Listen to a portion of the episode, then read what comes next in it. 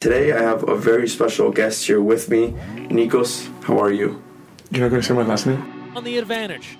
Casabella now. Sides coming even. Here's Dealey. In close. Score it! Right on the front doorstep. Delagrammatikas correct. You couldn't write a better story.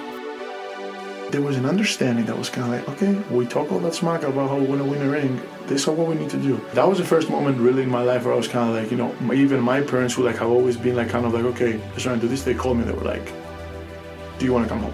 Like it's okay. Uh, like we know you like to push it, but it's okay. And I remember that conversation. I was just, I started crying, but I was like, no freaking way. There's no way I'm coming back. Everybody dreams of scoring the winning goal at some point in their life.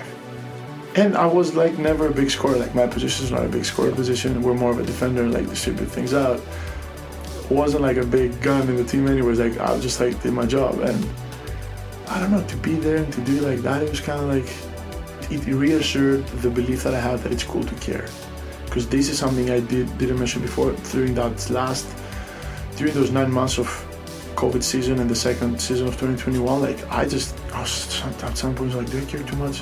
I, I get that a lot of myself. Like I asked, you know, but it's cool to care. It's cool to do good. It's it's it pays off. At some point, it pays off. Hello, everyone, and welcome back to another episode of Denting. My name is Fernando Andrade. I am your host, and today I have a very special guest here with me, Nikos. How are you?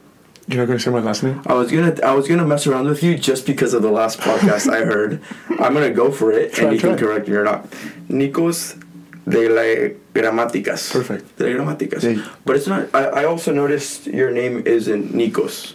It's Nikolaos, right? Yeah, it's uh, given name is like Nikolaos because that's kind of how you do the names in Greece. Like names are either ancient Greek or they're like Orthodox, where your name like after a saint. So Saint Nikolaos, and then nobody calls you Nikolaos or Nicolas. Really, they just call you Nikos. It's like I don't know Samuel to Sam. It's like fair. Ah, same thing. So yeah, I always like everything is like Nicolas, but I always like Nikos. Uh, but in Greece, everybody calls me by my last name because there's so many Nikoses that Yeah. doesn't. But yeah, So Delagrammatikas is what they call you back home. perfect. Yes. See, I just wanted to mess around with you. I'm not forgetting that. Oh, See good, how you react. Um, but yeah, a lot of things going on. Before we even start, thank you for the coffee. Cheers to that. First person that uh, has brought coffee on the pod. So Oh, love that. I appreciate that. I um, yeah, I figured we start we start like that because it's an interview, but it's more of a conversation. I won't let it flow Mm-hmm. just like we did last time we got coffee. But um, nice. what, what how do you feel about that like why why bring coffee you were like oh, oh i won't come empty handed and we've talked about like our cultures you're from greece Yeah. spanish family i'm from san diego mexican family i was literally just talking about this with monica upstairs last night juan who's my roommate like they're both from spain talking about this like Yeah, that's like. I feel like well, first of all, like in Greece, it's kind of like you anywhere you go, you usually don't go empty-handed, especially if it's like an mm-hmm. occasion. I mean, I don't think we have specific occasions for podcasts, but you know, no matter where you go, everything you have to bring something. Like I literally got in an argument with my one of my best Greek friends because she's hosting Thanksgiving, and I'm like, what should I bring? And she's like, nothing, because it's also accustomed to like you know, if you host somebody, you don't let anybody bring anything. So, I don't know. It's kind of a thing. I like coffee. I think we get the brains firing, so it's good. No, awesome. Yeah, I mean, I was raised that way too, and I love that you Yeah. bring that up. And something I've had to learn to do is like, usually I'd be like, oh no, I'll get it or something. But it's like, if I'm doing that for other people, I have to let them do it as well. You know what I mean? Like the same thing with your friend, Yeah, yeah, yeah. which is the hard part. But if you were hosting, maybe she'd Yeah, be like, people- oh, well, what can I bring? What can I bring? Oh, nothing, nothing. Same thing with like, uh, I mean, I'm not saying this is right or wrong. Like, I feel like it's a little difficult to like mitigate. But like, same thing with like Venmos and stuff. I don't know how it's for you, but like when I host my people on my on my house, like nobody Venmo me anything. If you come over for dinner, I got you. Otherwise, I wouldn't invite you. Uh, however, you know, when you're in college, like it's a good custom to like split the money because like we're students, we're not, we don't have much to live on. So yeah, but like going off the culture stuff, I think it's it's definitely going to come up a bunch in the podcast because it's a very I don't know. It's a very big thing of like going to a new place. Like you have to understand the culture, have to bring some of your culture with you, and it's like it's it's an interesting game that you have to learn as you grow up. Yeah, no, 100%. And I just figured it was an interesting way to start because it's the, the obvious way. Also, your first one of the new notebook, a, lot of new things. We were, we were already talking with uh, 48 Laws of Power, so I'm excited about this. But before we even dive into any of this, would you like to introduce yourself for those that may not know you? Yeah, so my name is Nikos de la Ramat, as first said. I play water polo at Cal. Graduated. Also, sorry, I'm asking this on air. Should I look at you or the camera? Whatever I prefer to look at you. Yeah, I mean, it's our conversation. Nikos Delagrammatikas. I played water polo at Cal from 2017 to December 21 last year. I was the captain of the team last year, and I studied environmental economics, and I did a little focus in finance on the side. So I come from Greece and Spain. Uh, born in Greece and raised like in a household with Spanish mother, Greek dad. Both things were very prominent. So like I always say I'm half and half. You know, when people ask me like how's that, I'm like, trust me, if you knew my mom, you would understand. Uh, so yeah, that's about it. And play water polo since I can remember. Wasn't very good at any other sports like soccer. Like my dad was very happy when I asked to like switch from soccer to water polo. He's like, that fit very well for you. Uh, but yeah, I don't know. Came to Cal, came to the States for the first time August 2017 for Cal. And uh, right now, graduate, I'm graduating. I'm working. Started working last February, and yeah, just sticking around Berkeley for this year, and we'll see where life takes me in the future. Yeah, no, for sure. That's awesome. we'll definitely, you missed out a, a big part of your resume being a national champion as well, right? You, you're too humble. You're too humble about everything you do. Is that something you do with everything or no? That's it. That's it. I don't. I don't. I don't know. I. It's like. I don't know. I, it's it's different. Like culture. Each culture, maybe. I was literally gonna say. It's that, yeah. like, I don't know. You just like because like it's not like a title. And there's like the British titles that they have like OB and stuff. Like it's just like it's and it's also like in the past. Like I don't know. You don't. Okay. Long story short, I love this. The reason I don't like to say this because like you know it's in the past and you want to fix your future. You never want to be the guy who like lives in the past. And it's not who I am. It's what I did. It's kind of like different, you know. Mm. Like water polo is not who I am, but it's part of what I did and what my life was. Interesting. Yeah, and you know you don't need to. People know, and or you know will come up in Uh, conversation. It was obviously going to come Yeah. up, yeah. Um, it's just interesting, everything. Like, even for context, people that don't know, I told you, oh, let's do a podcast because for me, it's like the way to just meet people, have those conversations. It's easy, right? And you were like, let's get coffee first. And I was like, oh, okay, interesting. We can definitely do that. But then you were like, oh, I just wanted to see like if I could bring something to the podcast. That, that's why I was like, I, I don't know. It's it's like different in in every sense, and I just wanted to start with that. Like coffee, different. The coffee first instead of. Like it's just different, unique. It's cool. I'm Yeah. not. I'm not saying it's not. It's just. I just think that you know, like I'm, I like any connection that I have with anybody to be genuine. That was with my teammates too, and everything. Like to be know that I like to be like a truthful person, and it's not that people that you know will show up and do the podcast are not truthful by any means. It's just my way of being, and it's just kind of like you know, let's get the vibe, see how it's gonna be. Maybe we want to talk about some stuff ahead of time, kind of planning because we had a very good conversation on Strada, and I don't know, it was also in the interest of the podcast. So if this is our second conversation, serious conversation, like you already know where you want to go and you kind of know a little bit about me, I wanted to learn about you too. So yeah, it's kind of From the start, right? You mentioned that you played water polo because you weren't necessarily good at other sports. Um, how did that work? What was your like? When did you start playing water polo? What was it like growing up? Your childhood for you? okay. So if you see where I grew up, my hometown is called Vouliagmeni. You can't even spell it. It's fine. It's outside of Athens, like by the beach. Used to be like this place that used to be only like for summer houses back in the seventies when my grandpa bought the house where he would go with my with my dad and my grandma and his brother, and it just a big water polo and swimming town only for the summer. And you know, as years go by, it started getting a little more populated. Like Athens started spreading out. You know, Vouliagmeni became kind of people where uh, people like lived all year long, and the water polo team there has always been legendary um, from like the 80s and the 90s. And you know, I kind of double around sports. So I come from a family where my dad did swimming and water polo in the summers. In the winter, he didn't because he wasn't a very good student. So my grandparents were like, "You gotta study first. But in the summers, they were in Vouliagmeni for like three, four months. They were playing water polo and swimming at the same pool that I grew up with. And my mom played basketball. She was Span- Spanish like junior national team and stuff. So she knew very well the path. And from a very young age, you know, they pushed me. No, they didn't push me. They were like, "Sports are good. What do you want to try?" Started with soccer. I wasn't good, and like I didn't like the atmosphere there. I didn't like the coaches. Uh, didn't have a lot of fun. Also because I wasn't good, but also because of the environment. Try basketball because height. You know, it's kind of like right in Greece, like oh, you're told you should play basketball. That wasn't very much my thing either. And the minute I don't know, I I I learned how to swim when I was three. Like I've always loved the water. My dad is an avid scuba diver and did a bunch of stuff with it. Now he has a company with it, so I was very drawn to the water. So when my body kind of came up to me, his older sister played already at Vouliagmeni, and he's like, you know, I'm gonna go try a polo. We were like third grade, and his mom was like, you should take Nicolas with you because I was like the biggest kid. And my dad was like, where? The pool? She's like, yeah. And they went there. Same coach that used to coach my dad was the head coach of the whole club at the time. and kind of started with that. I was still playing a little bit of basketball, a little bit of tennis, you know, kind of doubling around, trying to find where I like. But it was very clear very soon that I was like, I had some predisposition, like I was decent at it from a young age, and I liked it a lot. And the guys were good, and I don't know, it clicked. And from third to like sixth grade, it was kind of like okay, two, three times a week, four times a week. Like my parents still wanted me to try other stuff and then seventh grade, which is our first year of junior high, because we have six, three, and three instead of what is in America, eight, like six, two, and four. In America, it's eight, four, eight, and four. Yeah. Pretty much like, or no, sorry, sorry, sorry, sorry, because that's elementary. Um, it is six, two, four. Four. Yeah, so we have six, three, three. So, anyways, that's when I was about like 13, 12.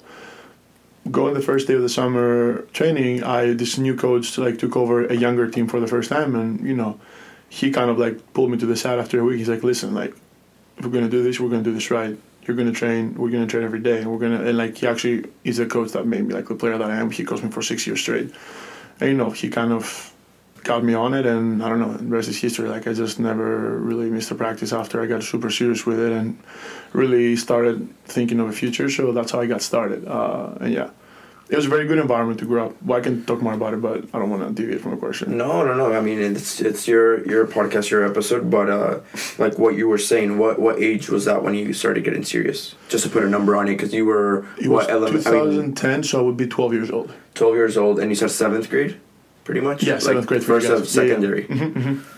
So that's also when school starts to get a bit more serious, and I correct. Yeah, and I listened to, like I said, the other podcasts you've done, at least one of them that, that I could find. Um, and oh, I know which one you're talking about. Yeah, yeah, yeah. yeah. I didn't do that many. Yeah, for the audience. Here we go. We'll we'll do, we'll do plenty, but um, yeah, and, and you were mentioning like the concept of student athlete, which I've talked about with other Europeans here as well. Um, but you talked about it in a bit more of a. You, you gave more examples per se, and you were very straightforward about like it just does not exist at all, like the concept No. of student athlete, and how that's a challenge for, yeah, for all of you. So like I think it's a beautiful thing how much America like invests in like sports and the way you guys go about it. Like there's no question that you have so many super athletes coming of this country. From obviously it's a huge country, like it's kind of like a continent on its own. Uh, but like it's it's insane and it's beautiful because you know you get people that can. The concept that I couldn't grasp until like two years ago is like there's people that could get drafted for baseball and football or like football and like um, whatever like something else at the age of 17 which means they've played the same sport like well they play more than one sport and they've done it well. So like in europe is the opposite. You kind of start um, you pick a sport and if you're going to go with it like really you kind of start investing into it like 13 14 years old which is very early because your body hasn't developed.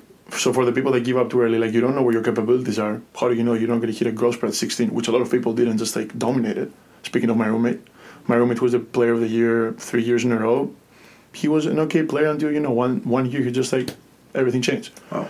so like going back to that, like they they make you choose, and they make you choose in a way which is kind of like very subtle at the beginning. So school, there's an obvious thing where it's like, oh, he's the athlete, so we're not going to pay attention to him because sooner or later he's going to stop caring about school.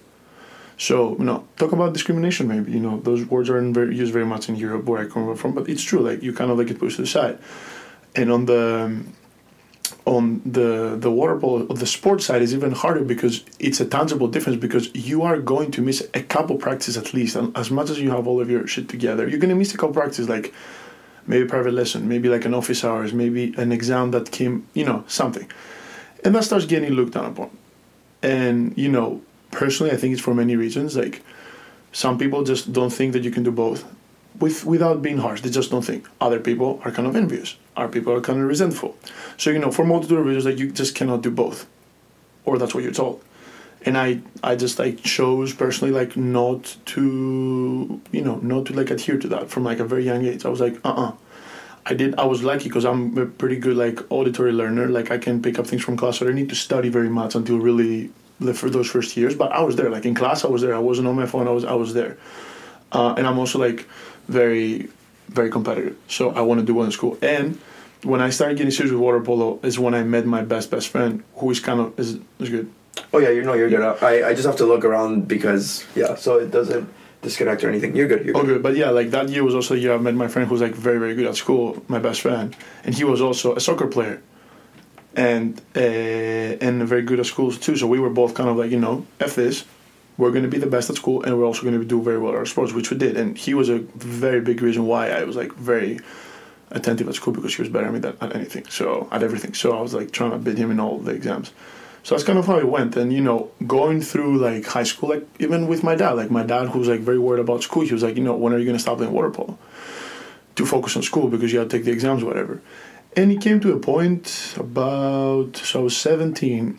I came back from my first junior Europeans where I got bronze, and you know he's like, "Are you thinking you know you're gonna focus on school now, and like leave it?"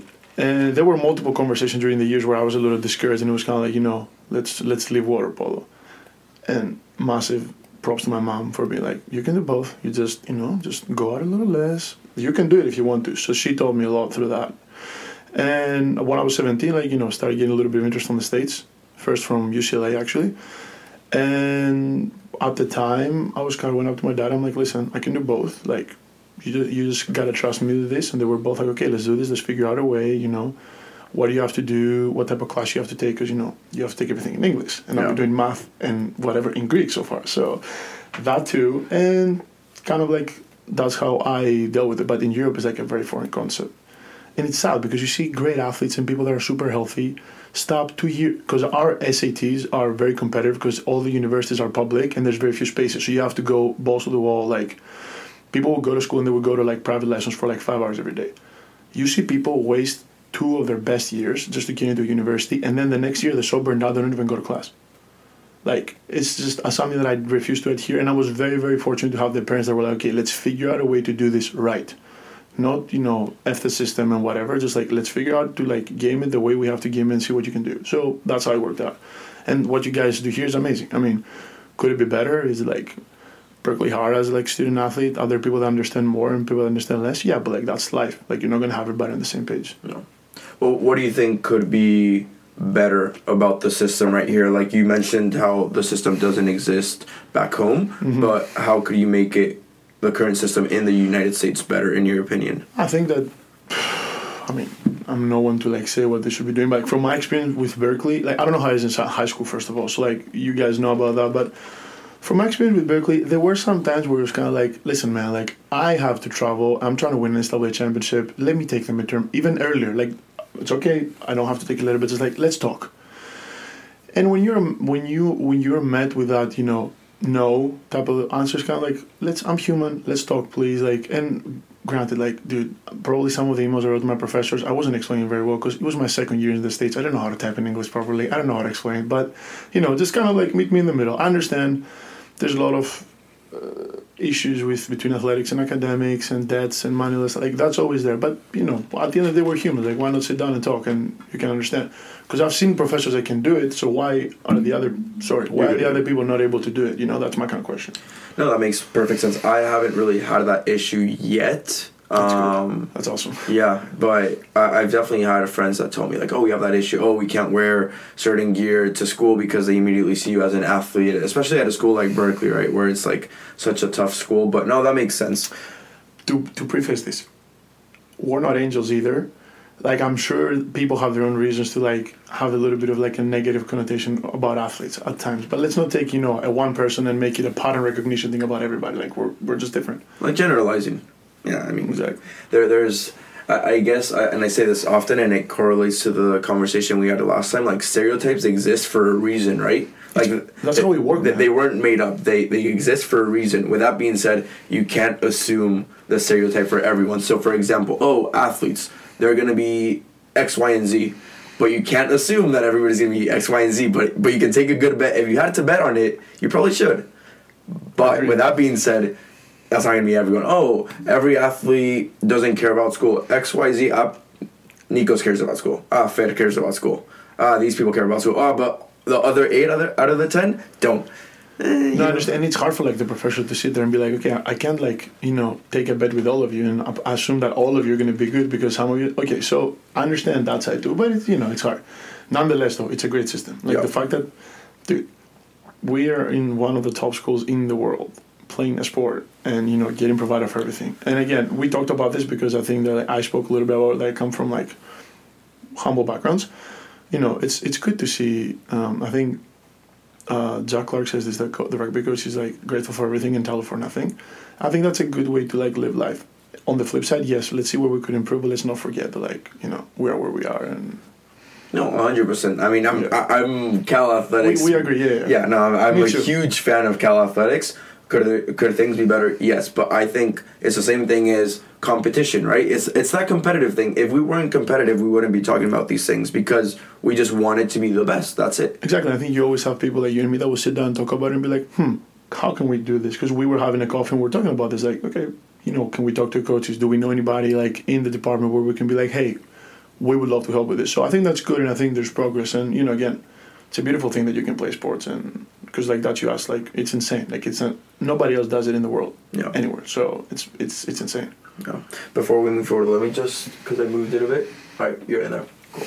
The thing you were asking, like if I if I do like all this, or like when you asked like why I was looking around. So for me, I just have to make sure since I do this entire thing just by myself in the same moment. Like you got to think about it. You said before, like ah, well, one day we'll have something else. One day somebody will be looking at the cameras. I won't have to worry about the interface. I won't have to be looking at the system that has my audio. But right now, I have to look that this is on, that that's on, and that this is on while I have a conversation with you. So that's the only reason. No, I totally understand. I mean, like I've seen, like seen the. I haven't obviously like immediately after this, haven't watched all the podcasts, but like I've watched a couple, especially when you started and like all the way. Dude, it's evolving great. Like Yeah. it's part of the process. No, it's it's definitely part of the process. But I, I love what you were saying right there. And my my next thing that comes to thought. I mean, you are you were bilingual. Now you're trilingual. I think your English is amazing. If if you started like if you started speaking five six years ago, that's crazy. Hmm, yeah, so I was very lucky because both of my parents studied abroad. That's where they met. They met in London. So it was a very trilingual household very early on. At first, our parents used to speak in English when they were talking about something serious. They didn't want us to like understand or worry. But then we all quickly learned English very fast. And my mom was a teacher. Is a teacher of Spanish and English. So we had the resources there. And I don't know, just you learned. So you you learn to understand a language really easy. More, it's way easier to learn to understand a language than to learn how to speak it um, like for me, I understood like I watched movies and everything with subtitles from a young age, and I learned English that way. I always say that like I learned a lot of English from like Eminem because I love his songs and I try to learn the lyrics and I try to like speak them and like be able to speak them fast too. And uh, then the last thing I did to learn English, which I did when I was in the states, because I don't know, I needed to communicate more because of my position. I started listening to mic'd up players in the NBA, mainly Draymond Green, because he is a phenomenal. Like if you like listen to him, is insane. Uh, so that's how I kind of learned it, and it's true. Like you know, when you kind of develop that part of your brain earlier, it's easier to pick up languages. Like I picked up on Portuguese with a course here in Berkeley, my last spring, so spring twenty twenty one.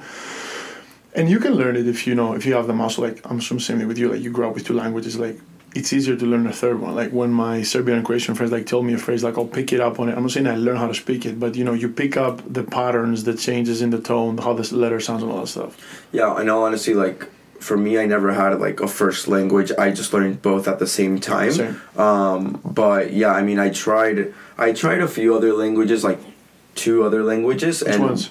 okay, so one I tried twice, which was Mandarin, and that was just a failure completely. I've heard that me. one is very hard, and It's so hard. It's so hard.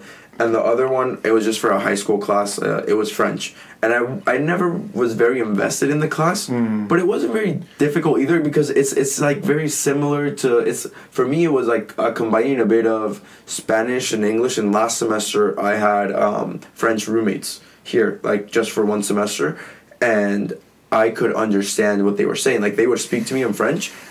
I haven't studied French, and I was like, oh, I was replying in English, and it worked out. That's what I was saying with my like I talk about this with my mom all the time that if you have the basis, which is usually like Spanish is a very good basis because it's the most simplified one. It's the one that sounds the most like what you read is what that sounds like. Then Italian, it's the I would say it goes Spanish is the most plain. Then Italian, it's a little bit more complicated when it comes to pronunciation and how the conjugations go. Portuguese is pretty much Spanish but with an accent, which is one of my favorite languages. And then French is just like you read it and you learn the grammar, but pronunciation is like a whole other thing. Because I took French for two years in uh, junior high school, like seventh and eighth grade, and you you could write and you could figure out the spelling and what everything meant, but the pronunciation was like a whole nother. Yeah.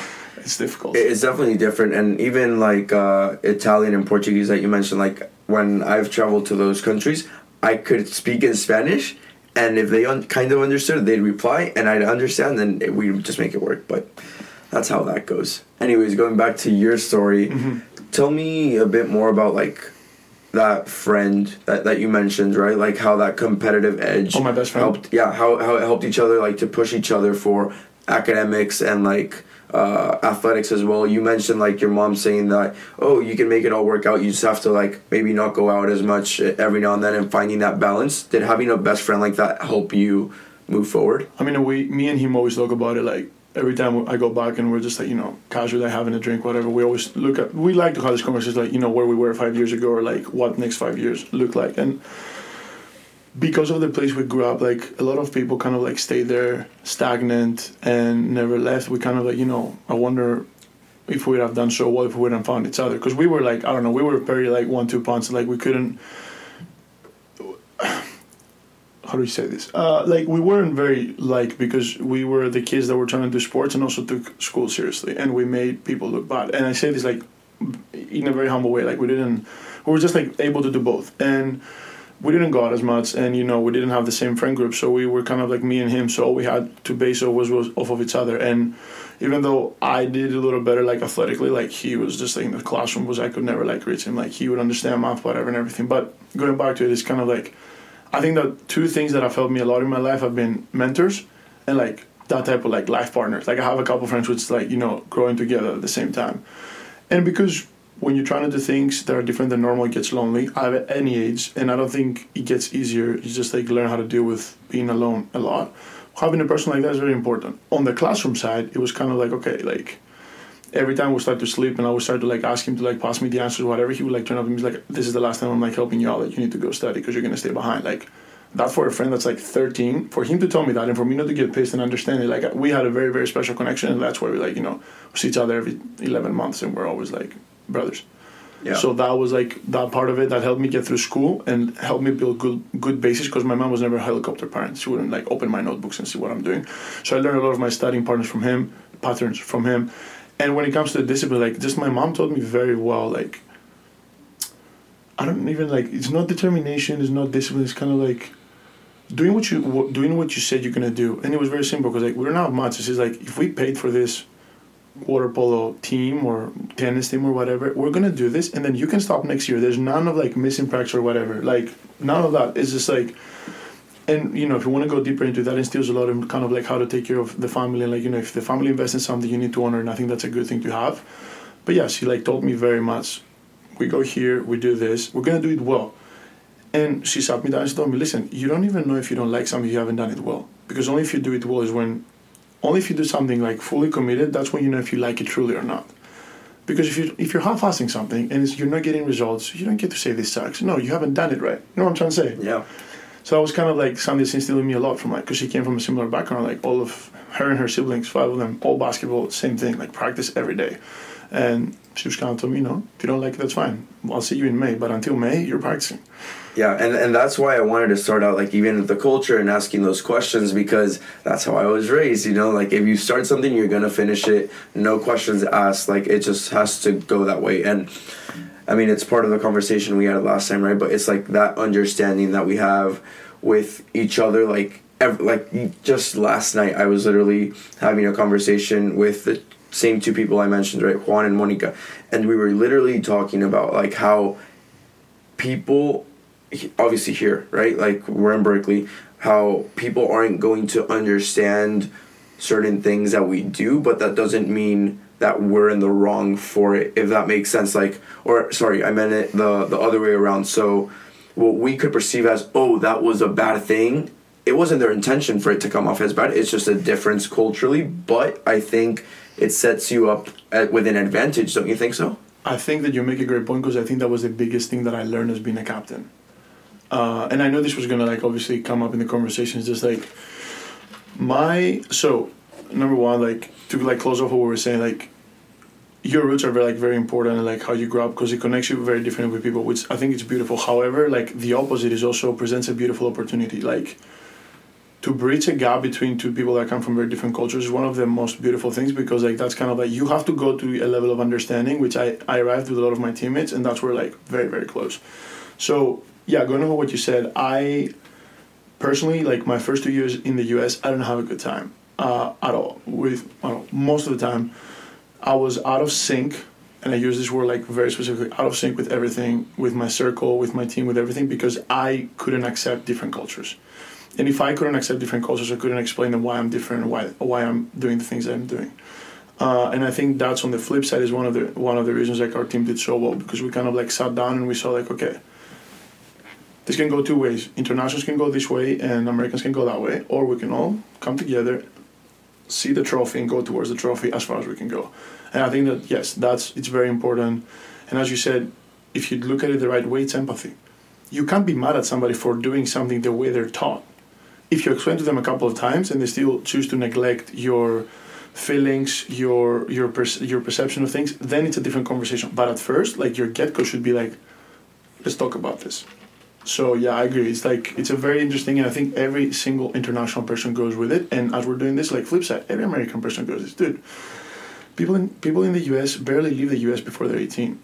How are we supposed? How are they supposed to know how to like you know kind of like understand different perspectives that much? Like they, if you've grown up with the same people all the time, you can't expect for somebody to accept you at the same time. For them to truly accept you, you know, you have to meet each other in the middle, truly. So That's a very good lesson. It was a very good lesson for me, and I always talk about it. It's kind of like you know, I damage myself by not like sitting down and be like, let me take a little bit of the culture first of all because I'm here. I can't be imposing my flag. First of all, it's very rude. Second of all, it's not very smart because I'm alone. So you're probably outnumbered. Third, like, it's tiring, man. Just you know, go with the flow a little bit and you know figure things out. Yeah, yeah. I literally just posted a clip. I think it was last week. Uh, the episode with Robin Neumann, and I, I mentioned it like only 30% of Americans have a passport and that goes to show how yes how, how little uh, yeah just how little Americans may know about other countries and she made a good point which I agree with that it's like well every state in the United States is basically like its own little country and there's very different cultures and very different ways of living even for me I'm from Southern California Northern California culture, very different. College American culture, very different to what I was used to. With that being said, I think you have to expand your ideas and experiences and everything with some internationals if you have that ability, whether it's by going or by reading or watching videos from people that are from different places because if not like you said it's it's very complicated to to grow yeah i mean i think i don't know I think that the best thing that can happen is like I cannot wait for all of my teammates to get to Greece and Spain, and I can take them scuba diving, so we can go to the restaurants that I've grown up with. Like, it's a beautiful thing. Like, uh, if you do it, if you do it right, like uh, you exchange culture with somebody, it's like it's super important. Like, people always wanted to travel since we could make boats and freaking ride. Like, people would travel anywhere because like, like all the biggest that like, you read about the kings, that everybody, everybody wanted to travel, wanted to see. Like, they were in Europe, they wanted to see what's up in Asia. They were in Asia, they wanted to see what's up in Europe. They were looking at this. Like, it's you want to. It's just that you don't know how to at the beginning. And once you learn to communicate, like it's, I think it's a great thing. And you know, I whatever you said about the the the United States, like fifty different countries, like everybody's different. Like you guys have different accents, basically of English. Like, it's crazy. It's a, humongous place. Obviously, people are not going to travel, and it's not easy, like financially. Um, but yeah, I think that it's a you're presented with a unique opportunity. Like I have a family here, and I say this like with all my heart. Like people that I'm very very close with and if I'm trying to stay here for a couple years, maybe more, who knows? It's important to build those bonds. You can't like go through life alone.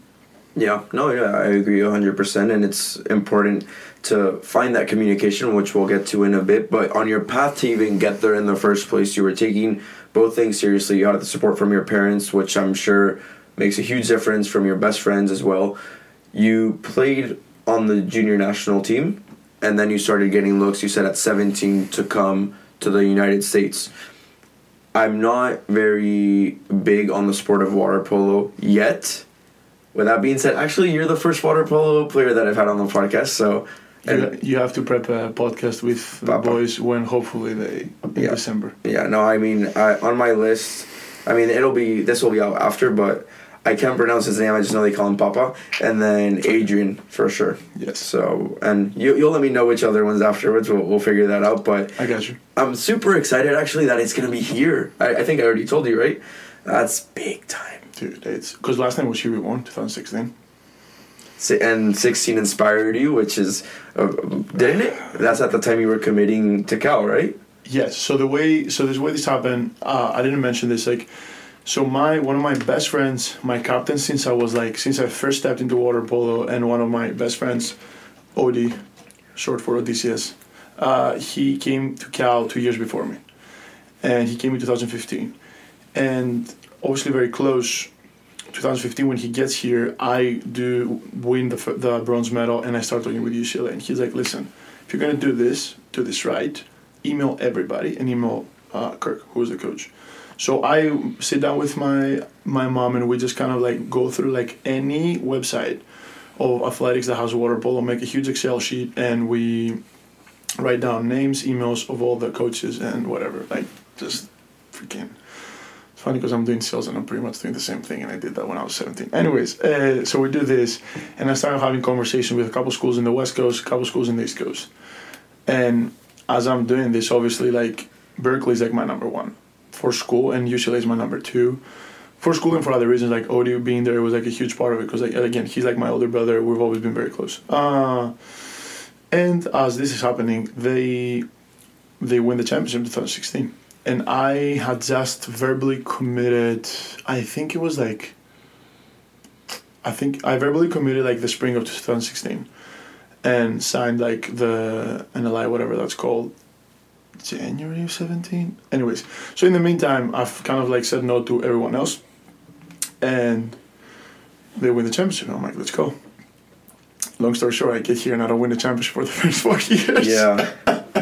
But I don't know. Everything happens for a reason. Like you know, we closed it out the right way. But yeah, it was definitely like a big thing. it's part of the ride for sure and i mean to to your point about the excels which is hilarious because i had to do that my junior year and it's the exact same thing my dad was like sit your ass down you're gonna google best schools that you want best soccer schools you're gonna match them you're gonna put in all the coaches emails you're gonna make a draft and you're gonna start sending them out and I've, I've said that right, but I don't tell that to people. People come here like on this podcast and they're like, "Yeah, my parents made me do this Excel sheet. Yeah, this," and it's like, see, that, that- that's why we're all here in, in one way or another. Exactly. And then I mentioned this as well, and uh, as we start getting more into water polo, I it's not that I have to say this, but personally, I always feel like obligated to say it. Right? I think I can talk about your sport or your journey as much as you want. I'm nowhere near like that level, if that makes sense, right? With that being said, I think the beauty of this podcast, like the best lesson it's taught me, which I've mentioned her so many times at this point. She's been on the podcast a lot. I talk about this a lot with Cameron Rogers. She's always yeah. See, every everybody reacts to everybody love, loves Cameron. If she's seen this, Cameron, we all love you. Oh, she better be watching it. We like I met her my last semester of school, and we're just like every time I see her, just give her the bigger hug because she's just like she's a sweetheart and she's a stud. Like Her hugs are the best. Those are great she hugs. and she's always so smiley. It's like, oh my god! Like we were like doing problem sets for like international trade at like two a.m. She would be like, "Oh, this is so funny." We'd be like, "Cameron." Yeah. she's uh, she's awesome. Anyways, like the best thing she has Sorry, taught me. talk about another person that's super humble. Like, oh my gosh. I shouted out like in front of the whole what? class, Cameron, because like the, the like the, the professor didn't know we had an Olympian because we won the championship. We went for a study. I'm like, you know, you have an Olympian sitting over there like the whole semester. Like the professor's like, what? dude like yeah she is extremely humble and no she's she's awesome she's been we became friends through the podcast pretty much She's Yeah, been here multiple times and anyways the best thing she has taught me has been uh, that you don't have to be as good athletically per se right and i'm not saying i'm not a good athlete i'm, I'm at cal right with that being said i think representing your national team at whatever age, winning a national championship. Like it's different for everyone. For Cameron, it was like being an Olympian, being in the finals, being number two in the world. Like it's just different. But what unites us all is like the mentality and the way to do things. And people may be like, and, and you can give your take on this, especially being part of a, an elite team. But many people within Cal Athletics, let's say 900 student athletes. Oh, there's so many different people and stuff like that. Maybe an interest, maybe athletically, but the way we go about our lives, you'd be surprised by finding the similarities. Like, for example, if somebody looks up Fernando Andraez, calbears.com, Nikos Delagrammatikas, calbears.com, they're going to be like, huh, Nikos is way more accomplished athletically. No, no, way. I, I didn't accomplish much athletically. Trust me, you're way more accomplished. Okay. And you just look at those stats, right? But if we sit down and have this conversation and we're talking about, oh, how we grew up, how our parents raised us, how this, this, this is the Excel sheet, and it's like, whoa, we have so many things in common. We like not the exact same person, but there's little things like that, you know. There is like, I think that you said it right at the beginning of this. I don't know exactly what you said. You said something like, you know, we go through the same thing. Like, I think like what unites people is like the hardships. I think that that's why. Like, that's the the number one thing that I. If it was the other way, oh, only the NCAA champions would hang out together, and then only like it doesn't work like that. I mean, there is a different level of understanding, but even between a team that's not as like at the same tier, let's say, you have people that take things very seriously. So at the end of the day, I think is like as you said, mentality, experiences, like culturally, culturally, and then what you've gone through, like hardships. Like I've talked with so many athletes, so ma- like a lot of athletes in the school from all different sports, and you know, for some of them I connect because of, um, you know, backgrounds, culture, country, foreigners, whatever. With others, I connect because you know we kind of have the same mentality about some stuff, and with others, I connect because we're just going through the same same stuff. Like if I met somebody from a completely different sport that I didn't even know how to play last fall when I was interviewing, he was inter- he or she was interviewing for the same type of role, going through the same stuff. Talk about a connection. Like that's that's what unites us. You know, like I don't know, that you and I, different like same backgrounds but like different sports, never really met. We talk. We have like aspirations about life. We connect about that. We connect about our past. We talk about books, for example. So like yeah, I think we're everybody, dude. Everybody like we should do a better job as human beings like, connect with each other because we have way more things in common than we're doing in different. And it's sad because to see like today, like everything is super divisive and like we we're all the same at the end of the day. Like it's I don't know. It's a very it's very humbling. Like everybody's the same. Everybody goes through the same stuff. We eat the same food. We like the same stuff. It's it's very simple. Yeah, no, I agree, and I, I think there's beauty in just realizing that and finding that. Like that's my biggest thing right now. Like in this current season of my podcasting career so far, I would say is like what's pushing me and motivating me right now is finding purpose and inspiration through interaction and conversation. Like that's that's what keeps me going. Every time I sit down and I'm doing That's this, it's quote. like yeah, I, I just wrote it in my notes the other day, like, and I just had it, and it's like, that's what we're doing here, like finding this inspiration from what you're doing, so that I can do what I want to do, or to learn, or to just like connect, you know, and realize like in such a divided world, in such a disconnected world, in the sense that we're all just looking at some screen or something, it's like wow. Maybe we sit down, have a conversation. It's like there's so much more to life, and in something as basic as just listening to each other and having a conversation. I like that. Like I don't know. I think that's something that culturally I try to bring a lot to my team, and they made fun of me because of that. But we did it a lot back home. Is having a coffee, man. Like we need we need to teach people here to like sit down and have a coffee. Like it's the best way to connect with anybody. Just you know, no stresses. Just sit down and talk, and you'll see some some pain points gonna come about. It's the same thing. It's like easy to connect. But yeah, I think it is a skill though to like build connections. It's a skill that some people have a little more of a natural tendency. Some people need to work on it, but it's definitely a skill. And wanting to be a leader in a community, in a team, in a family, anywhere, in any setting, like you have to have that number one. That by far, like that's the first thing I learned, and I had to implement in order to like kind of like do what I wanted to do as a captain. Yeah.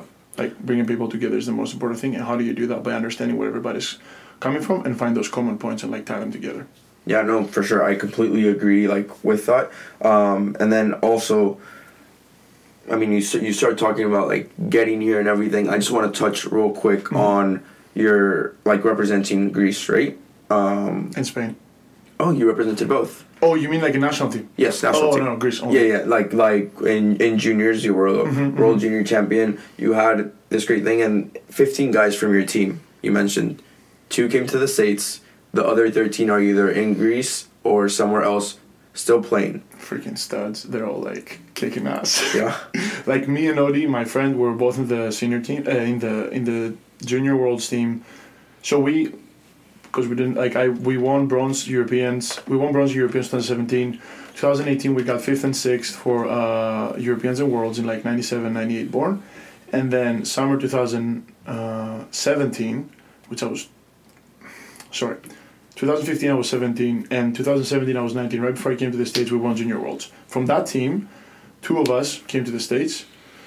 The other 11, one of them is kind of playing a little less, but like the other 10 people, six of them went to the senior team that won silver to the Olympics. Yeah.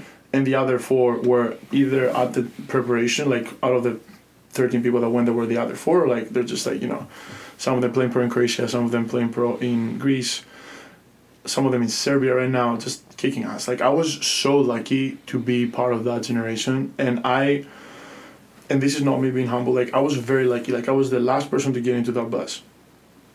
Like by all means, the whole summer preparing for that, I was stressing my ass off trying to like get into that team because first of all, I was super invested. and I love the guys. We were very close and also because like it was such a good generation to play. Like really, it hasn't happened before where a team a team like Greece goes that well. Usually Serbia, Croatia, Hungary, and Montenegro, maybe Italy. So to have be part of that was just like okay.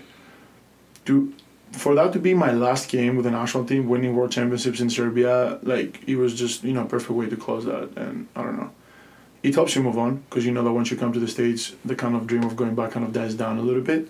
So it was just like spot on with, with that being said, like you have that experience, mm-hmm. it makes sense now that you're saying like in the in the spot on the roster spot and things like that. Yeah. But you mentioned all those countries uh, that are really good in the sport. Historically, yeah, the best.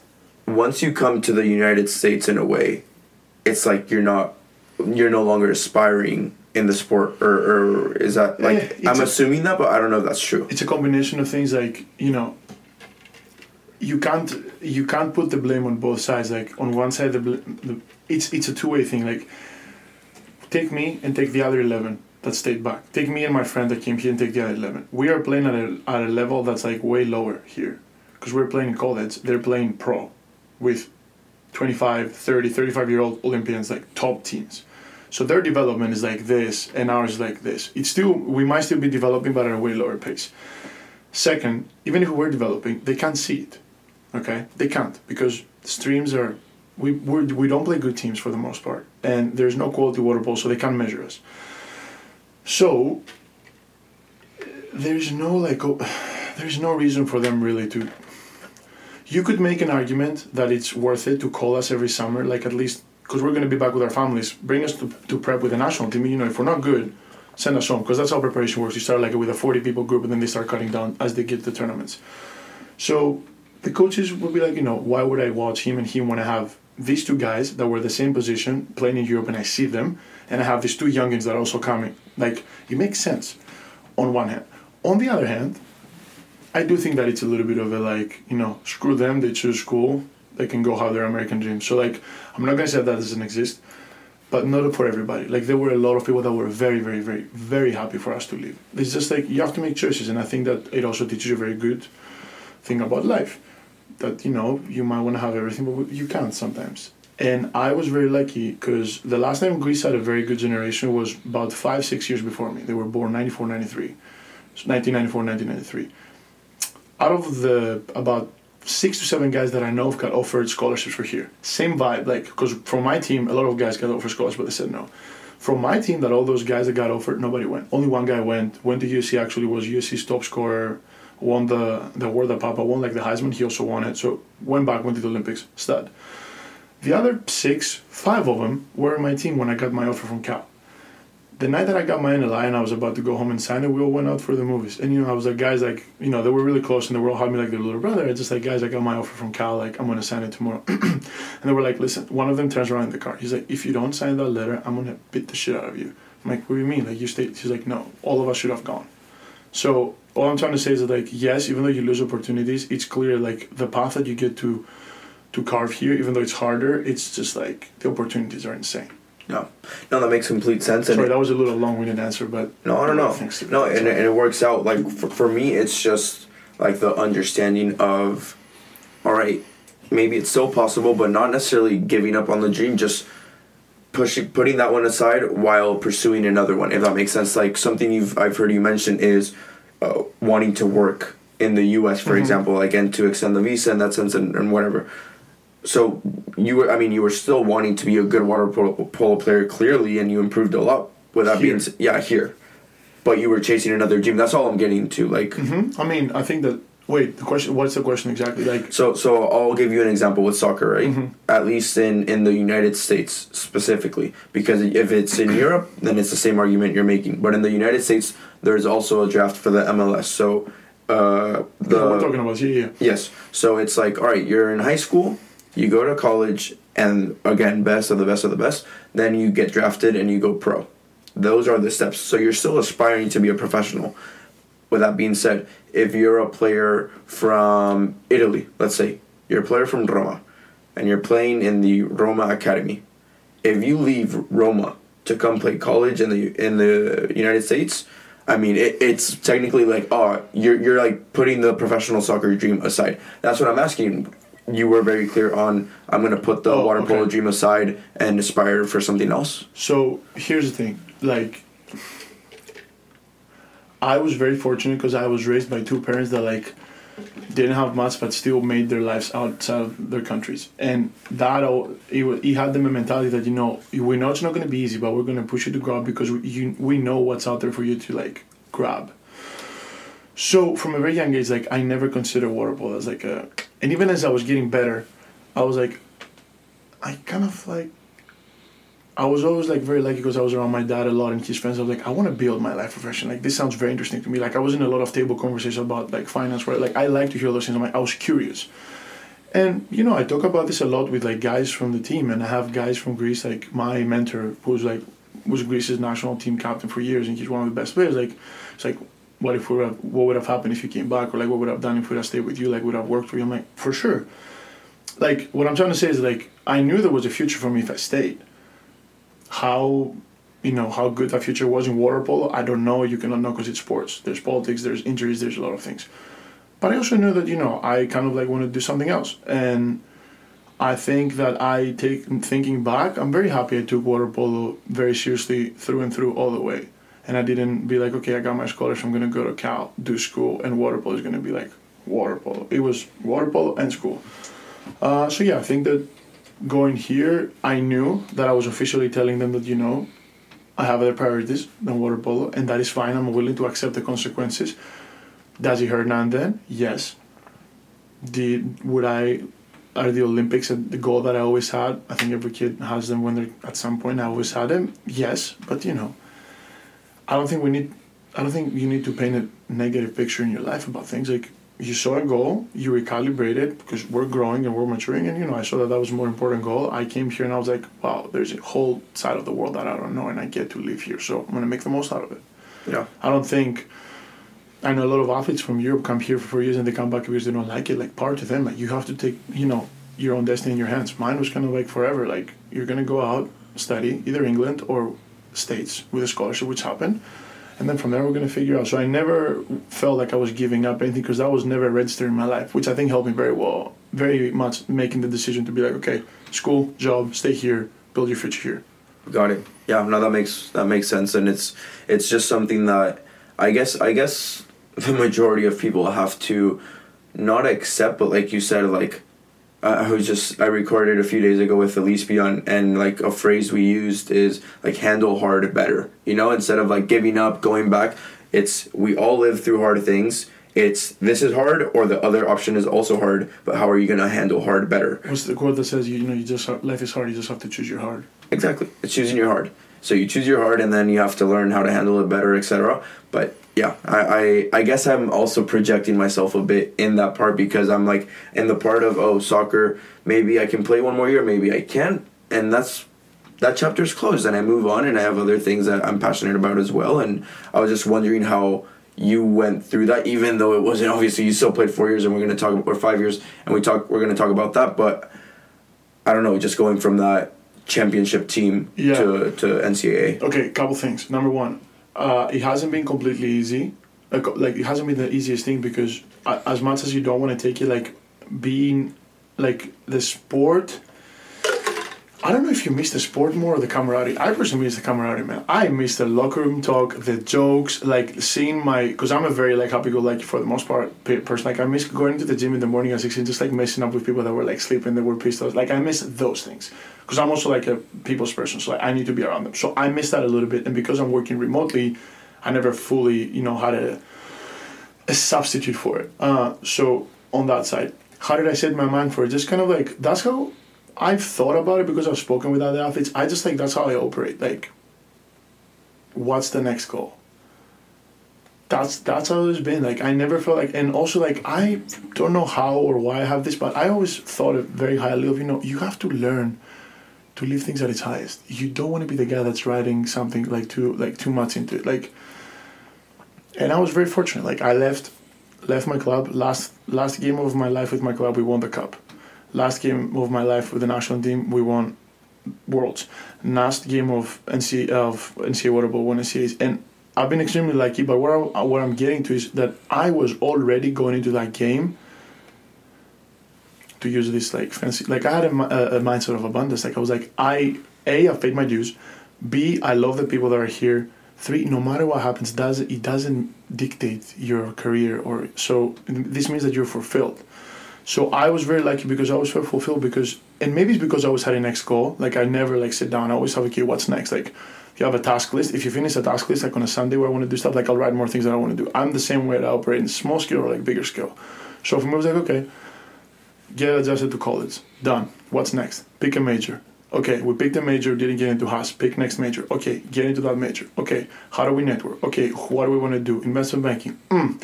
Consulting. Mm. Okay, sales sounds so like always, always having that like the carrot in front of you. So you have to go. Is it a little bit mentally draining? Probably, uh, but it just helps you. Like, dude, we're so young. We can do so many things. Like, why don't using cliches? But like, don't cry that it, ended. Like, smile that it happened. Like I can't control it. Like I can do two things: either pull it too much, where to the point where I'm to be that guy, or be like, okay, you know, I did it. I'm happy with it, and you know, just move on. Yeah. There's so many things to be accomplished, especially for us. We're at this. Think where we are. Like we're 20 something, just graduated one of the best schools in the world. The world is our oyster, and we should we should look at it like that. So once you start looking at that a life like that, and you don't put limitations, I don't think you have a problem handling because there's always something out there. Yeah.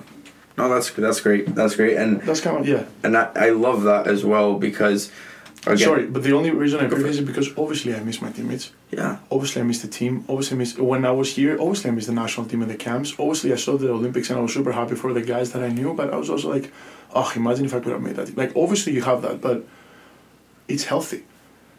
It means that you did. It means that you had skin in the game that you did, and you did the hardest thing, which was to move to the next goal.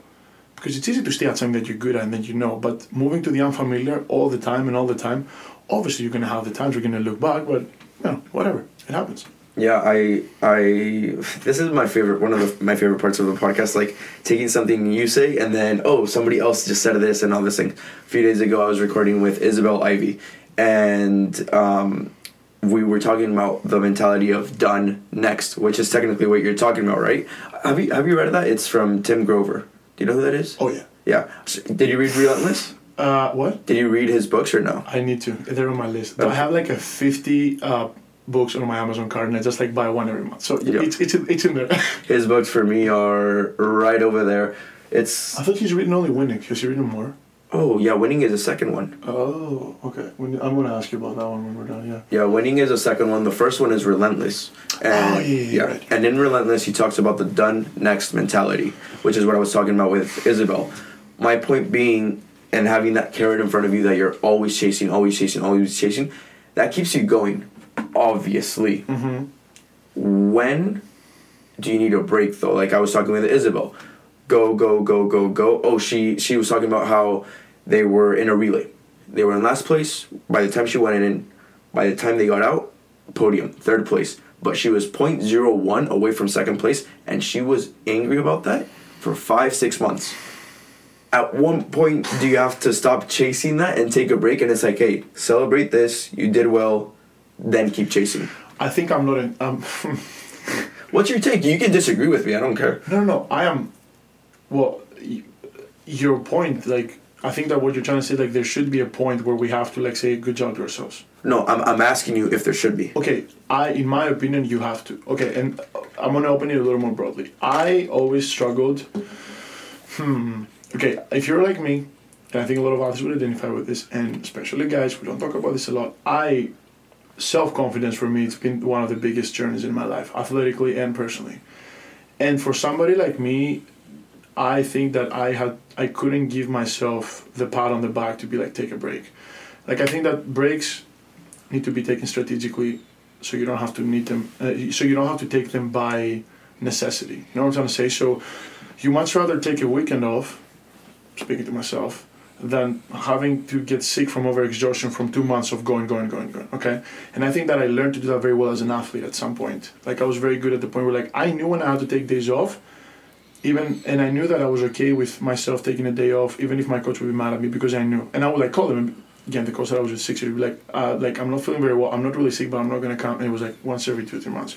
He'd be like, oh whatever, you're just being soft. I'd be like, no, I need this because I knew I felt it coming. So, I think that I learned to do that, but because we're high, we're overachievers, and if you like struggle with your confidence and you end up measuring yourself only with your achievements, it's almost kind of like a broken dopamine circuit where like you only get um, um, like reassurance about yourself only when you achieve your goals, and then every time you achieve a goal is zero because you have more goals. So I think there is a do you have to find a balance, which I I think it's a work in progress for all of us at this level, between the okay, let's not stop, but let's pace ourselves. You have to learn. Everything is cyclical. You can't just be red all the time you just can't. Everybody like has days off. Some people need more, some people need less. Some people can operate with like six hours of sleep. I wish I was that and I've tried. I can't. I can't. Like I get myself sick. I physically try to sleep six hours. I can't. So like personal examples. So I think that, you know, one is that like you need you need to learn to pace yourself. What you were referring about, Isabel, and the race, it's also like, you know, being too hard on yourself, but also pushing yourself to get better. So I think those two are interconnected. I think that as athletes, we need to understand that quite frankly, like we're pretty far ahead for our age. So let's not, you know, tackle ourselves. Let's think about how we can, you know, figure out our own limits, push them a little bit, and then pull back, push them and go back. It's the same thing with the gym. Like, you're not going to be operating at like one rep max all the time. You need to go through those phases of like, you know, three sets of eight, seven at 80% so you can build that one rep max. So, again, a little bit of a long answer, but it's difficult because you, measure, we athletes tend to measure our, uh, selves by our achievements and by our task lists But we're way more than that. We need to like have a healthy conversation with ourselves and then say like, listen, like you need this. You deserve this and you should give yourself but if you cannot like tell yourself you deserve this, at least understand that you need this tactically.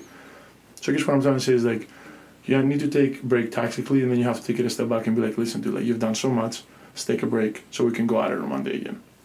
Exactly, and I don't know if that makes sense. It, it makes perfect sense, and now to to connect it with the time you're at Cal, you go from those highs, which to your point, you never dragged it right. Last last uh, game with your team, you won the cup. Then when the national team, you won the championship. You show up to Cal. 2016 inspired you. You're ready to go. No championships. I'm sensing a bit of stubbornness only because I was the same way my first two years. If they're not going to be that way, team. I'm not going to adapt. If they're going to be like this, I'm not going to adjust. I'm going to stay by myself. I'm going to stay in. If they want to go out, I'm not going to go out and what happened there how did you adjust how was your journey then because right now it's it's it's always nice to say it in retrospect right and to reflect on it but how were those first two years for you and what headspace were you in hard man they were hard uh, did i learn about it absolutely like an immense amount about myself but they were hard because i so i come in even though and this is kind of like something that tends to happen a lot of times with athletes like i would i had like a decently successful path up until then. And I wasn't like you would think that a guy coming in with my experience and my resume, you would have would have a little bit more self confidence. I didn't have any. I was going through a like a tough last year in Greece where I didn't get to play very much because I was leaving, and they didn't use me very much in the team because they were investing in younger guys. So they're like, "You're going to leave anyways." So that plummeted kind of my um, my confidence in my and I was already going through like a period of my where I was finding myself. Uh, so again, going back that year before was hard don't get the playtime I want, very insecure. My abilities didn't go up as I wanted them to be. Like I was in a certain trajectory and like it tempered a little bit.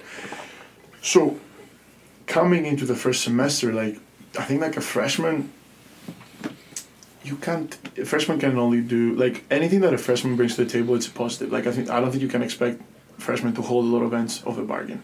They just need to pass school, don't do anything stupid that's gonna get them in trouble and just like perform at least decently in in uh, in water polo. And I had a good season. Like I had a good season.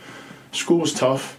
I screwed up my enrollment over the summer because I didn't know how CalCentral worked, and I ended up taking four breadths, and they kicked my ass. So I, but I survived, and it was good because I had the, the team and the traveling. The team didn't do well because we weren't close, um, and we had the, one of the best teams, and well, they had the best team of the year, but like one of the best teams I've seen in college for my last five years. And we got we lost in semis, which for water polo, especially our team, wasn't like a success. Uh, come back home, whatever. You start spring training. That was rough. I never had to. Now I wake up like at five thirty and six regularly. I never had to wake up at like five thirty before in my life. I didn't know how to adjust my sleep schedule. I didn't know how to do all that stuff. So it was very tough. Uh, I took a couple hard classes, which went well, but it was it was it was hard, man. I took my first English writing class. That was that was an experience. Uh, and then to cap it off, my I couldn't go home in the summer because I needed to take summer classes, which was very hard. As I'm very very much a homebody and I'm very close with my family, and I ended up from how stressed and tired and probably looking back, I was a little depressed. Like I know that word gets thrown around, but I was probably a little depressed. Uh, I wasn't doing very well, and again, held it out to myself. Nobody knew what was going on. Uh, about 25th of July, I come back from like a one week break and do a test set, and five six hours later, like my heart rate starts going from like 60 beats per minute to like 130, like up and down, up and down, up and down.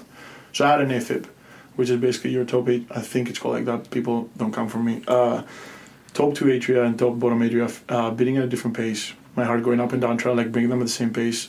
Impossible. Go to the ER. Long story short, end up getting defibrillated to like reset my heart rate. Mind you, I've been 11 months in the States, have had this shittiest spring of the year, stayed all summer alone in Berkeley, and just like that happened.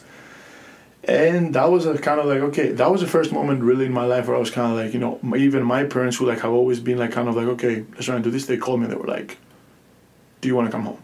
Like, it's okay. Uh, like, we know you like to push up, but it's okay. And I remember that conversation. I was just, I started crying, but I was like, no freaking way. there's no way I'm coming back. Uh, thank, thanks to sports for this, because like, there's nothing can teach you to go after a goal like sports, I think. Second year, kind of same thing, worst team, bad season, just uh, difficult times, man. I wasn't close with the team again, as I said. I take full responsibility for that. I didn't know do I think that they could have done a little better job of understanding me that I was kind of like, you know, closed off and I wasn't having a good time? Yeah, but you know, everybody's going through their own stuff.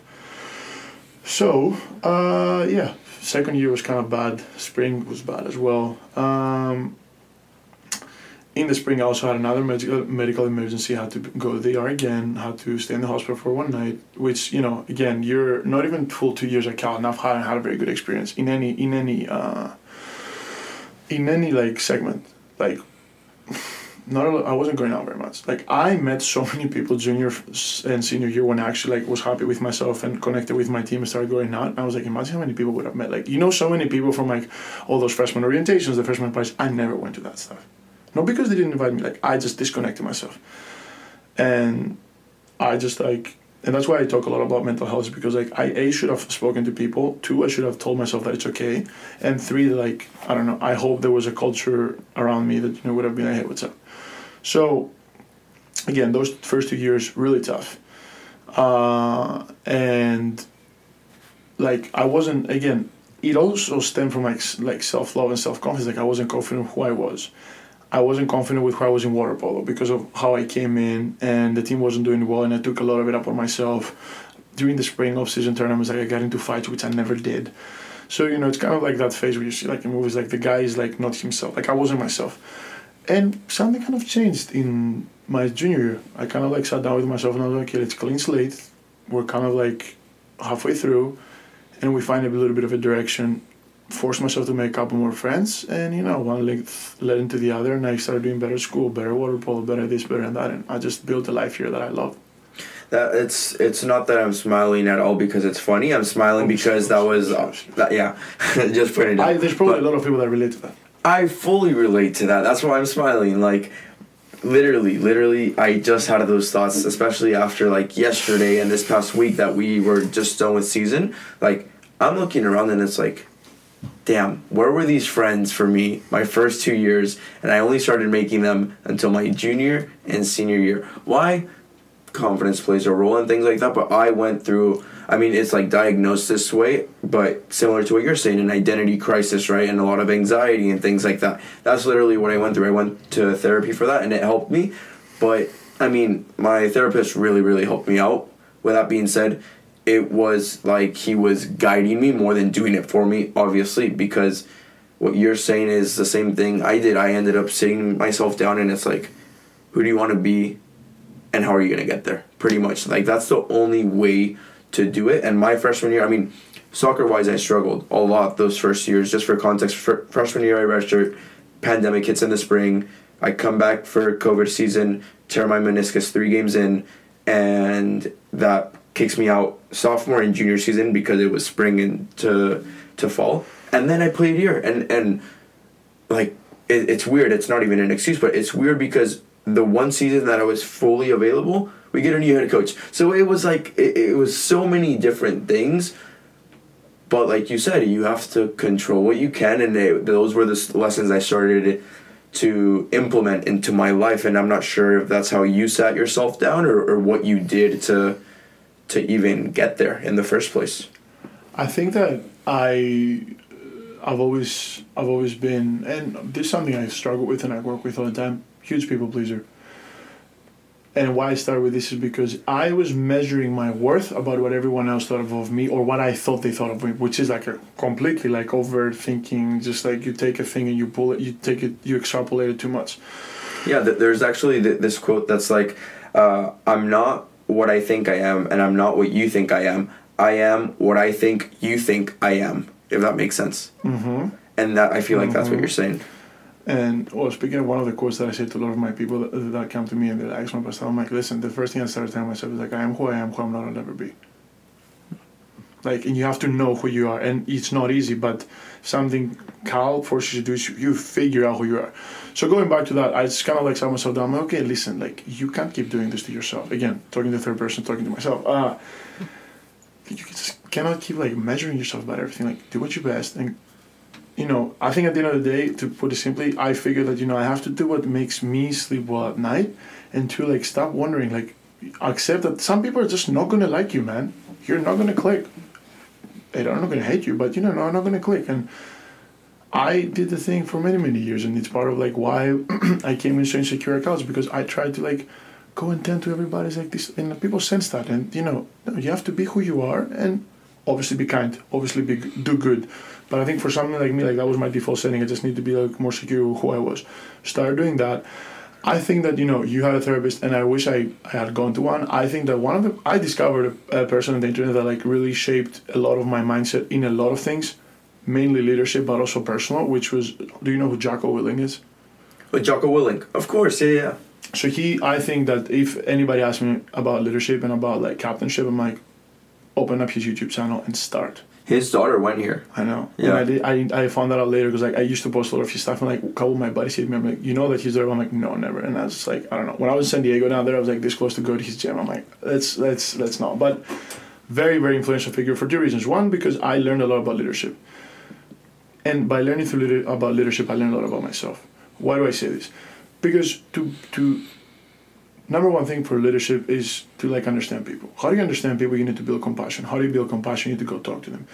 When you go talk to them, you can't have an ego. You can't be insecure because they might snap at you. They might tell you something mean. They might be angry. That's fine. You need to be secure with yourself so you can let them talk to you. So it was through that process where I was kind of like, okay, let's see how I can become a better leader. And you know, when you see like this Navy SEAL tough guy telling that you have to understand where everybody's comes from, and I thought it was all like you have to lay down the law, which is not the case. Uh, and you know that kind of like transformed me a lot because I got kind of found a purpose in found a purpose in the thing and in leadership and in the team and I fell in love with the team fell in love with that apart from water polo and you know I if you ask the guys from my class when I got named captain people were very worried because they thought I was going to go full on my way or the highway whatever and it was just because I knew that was the perception I had for two years because again I tried to impose my culture on everyone every single point but I just changed that because that and that was so big because you know that's it's good to build relationships and like it helped me and helped me understand people and I got super close with everybody. So win-win. But going back to that, yes, it was definitely something I did that and it was kind of like the Jordan Peterson did type thing of like start making your bed and then then you can take on the world. So I started cleaning off my internal and external stuff and then from there at the same time build my leadership skills and start like rebuilding myself. Yeah, and I mean to to Jocko's point, the book that I have read, uh, or the book that he has that I have read, is the dichotomy of leadership, and it's literally in the title, right? The fact that it is a dichotomy goes to show how you have to play around with that, and how you have to find a balance, and how it's contradicting at times. But that's the point, and so is life. You know, I think I always say that sports are a metaphor for life, but leadership is it's not a metaphor for life. It's how it works because It's you have to everywhere in because life. yeah, you have to apply it in everything that you do. And sometimes you're the leader. And if you tend to be a natural leader per se, obviously you have to work on it, but if you, naturally that's who you are, you tend to do that in mostly everything you do. At times, I think you have to sit down, accept that you're not going to be the point leader. You're going to bring things to the table, but you have to learn as well from other people so that then you can implement it yourself. Point being, you have to do that in the all your life. It's not a metaphor for life because it is life. It's you how have, it works. You have to lead everything. You have to lead yourself. You have to lead your relationships. And as you said, like why learning leadership is so humbling is because you need to understand that in order to lead, you need to allow people to lead you. They need to because under because think about this. Understanding where somebody's coming from is letting them lead you into where they want to go. Okay, and for you to listen, you need to like put yourself under them and let them talk to you. And you can only do that if you're good with yourself. Like again, you need to learn how to handle things with grace to connect with people. Some people are going to be angry, and in order for them to like let their guard down and for you to lead them, you need to like be able to take that. And you need to be secure with yourself, man or woman. You need to be who, like sure of who you are. So you know they might tell you something, you might be like, "Hey, what's up? What's going on?" Instead of snapping back. So I think yeah, like. And as you said, it's dichotomy. You have to play. There's never a right answer. It's always like a percentage. Sometimes 40, 60, sometimes 70, 30, sometimes 51, 49. You never. You have to figure out on the spot. So yeah, that was definitely I would say that was like the most important thing that just I flipped the switch. I was kind of like, yeah, like this is what I like to do. Apparently, there's other ways to do it. Apparently, you can lead people without just yelling at them, which it's the Eastern European way. That's how I was, I was taught at, at the teams back home. So you know, it was very interesting to discover that and kind of like see it come to fruition. To fruition, and the way it ended, like the stuff that I heard from my teammates and my coaches, like at the last year banquet at the end of the year last year was just very rewarding because it was like yes, like you put the work and like you turn yourself into the leader you dream to be. Yeah, no, and, and that's an amazing journey, and it's obviously like why we're having these conversations today as well. Yeah. What year was it that you got named captain your junior year? It was right the spring of 2020. It was junior year. Junior year. Okay. So I was captain for two years because I did four and a half. So I did my second half of the junior year, all of the senior year, and then the first semester of my fifth year because Yeah. I did four and a half. Yeah. So in So I got captain like a minute, a, a month before the pandemic. yeah. Which is an entire mess in and of itself as well. um, the, the the reason I was asking that you mentioned purpose Mm-hmm. right before that. Do you think you found your purpose at Cal thanks to that leadership role? Man, that's a good question. Did I find my purpose? I was always a kid that would like, you know, speaking of Jocko Willink, he speaks a lot of leadership vacuums. But there's a time leadership vacuums when you're in a group of people, something shit goes down or shit goes sideways and like everybody everybody's quiet and everybody's waiting for somebody to jump up and take a decision and that's a leadership vacuum. Somebody's waiting for a leader to step up. I was always that kid. We had an issue, we had a disagreement in class. I would always sit down, try to sit down people and try and communicate. Sometimes it was perceived well, sometimes it was perceived badly. Especially as I grow, I started growing up and I started being a little more stern. It was a little harder for me to communicate with people. So I always had a tendency for it. My did I is that my purpose? Uh, I don't know, but it's something that fulfills me very much. Like I think that as I'm growing up, I like it. So maybe it is like, just never thought about that.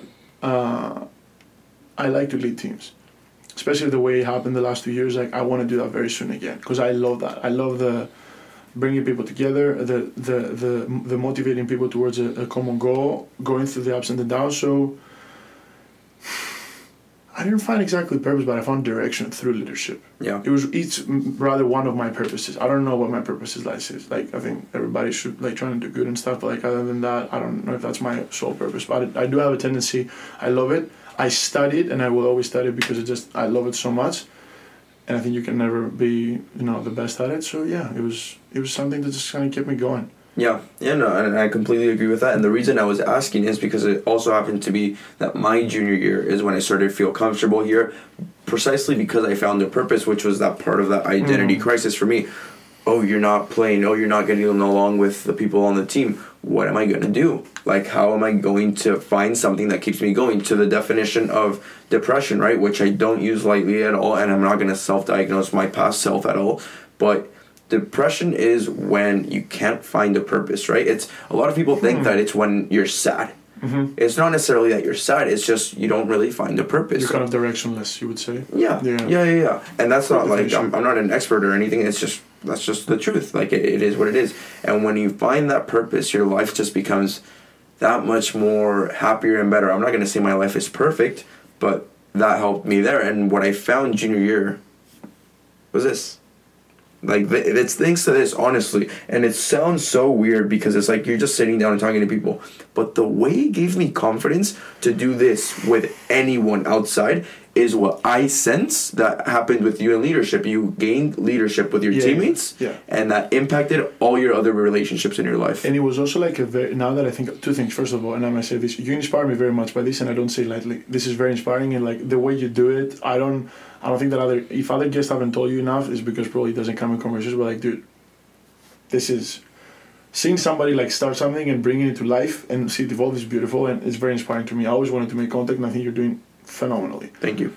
But what I was gonna say is that she was saying I thought about this. So I'm a very protective person. And in my darkest times, on my junior year, when it was kind of the inflection point, I found my team because our team was doing the worst it's ever done in the last 12 years. However, it's when it started feeling the closest. It was every, every like night out together. It was the whole team. It was karaoke nights. It was this. It was that. It was. She was there for me, and because of that, I got. And because I was also one of the oldest people, I got super protective over it. Number one, I got super protective over it because it was. I felt like I was protecting my people by trying to be a good leader. Number two, I, I felt like I owed them because even if they didn't know, they were there for me in a way that nobody else was. And number three, I have a huge sense of uh, commitment and a huge sense of like I owe, I owe stuff.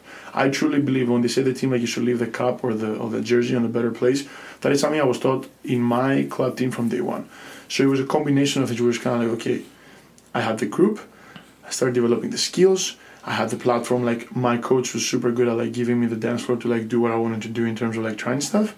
So it was a combination of timing, purpose, the people, and who I am.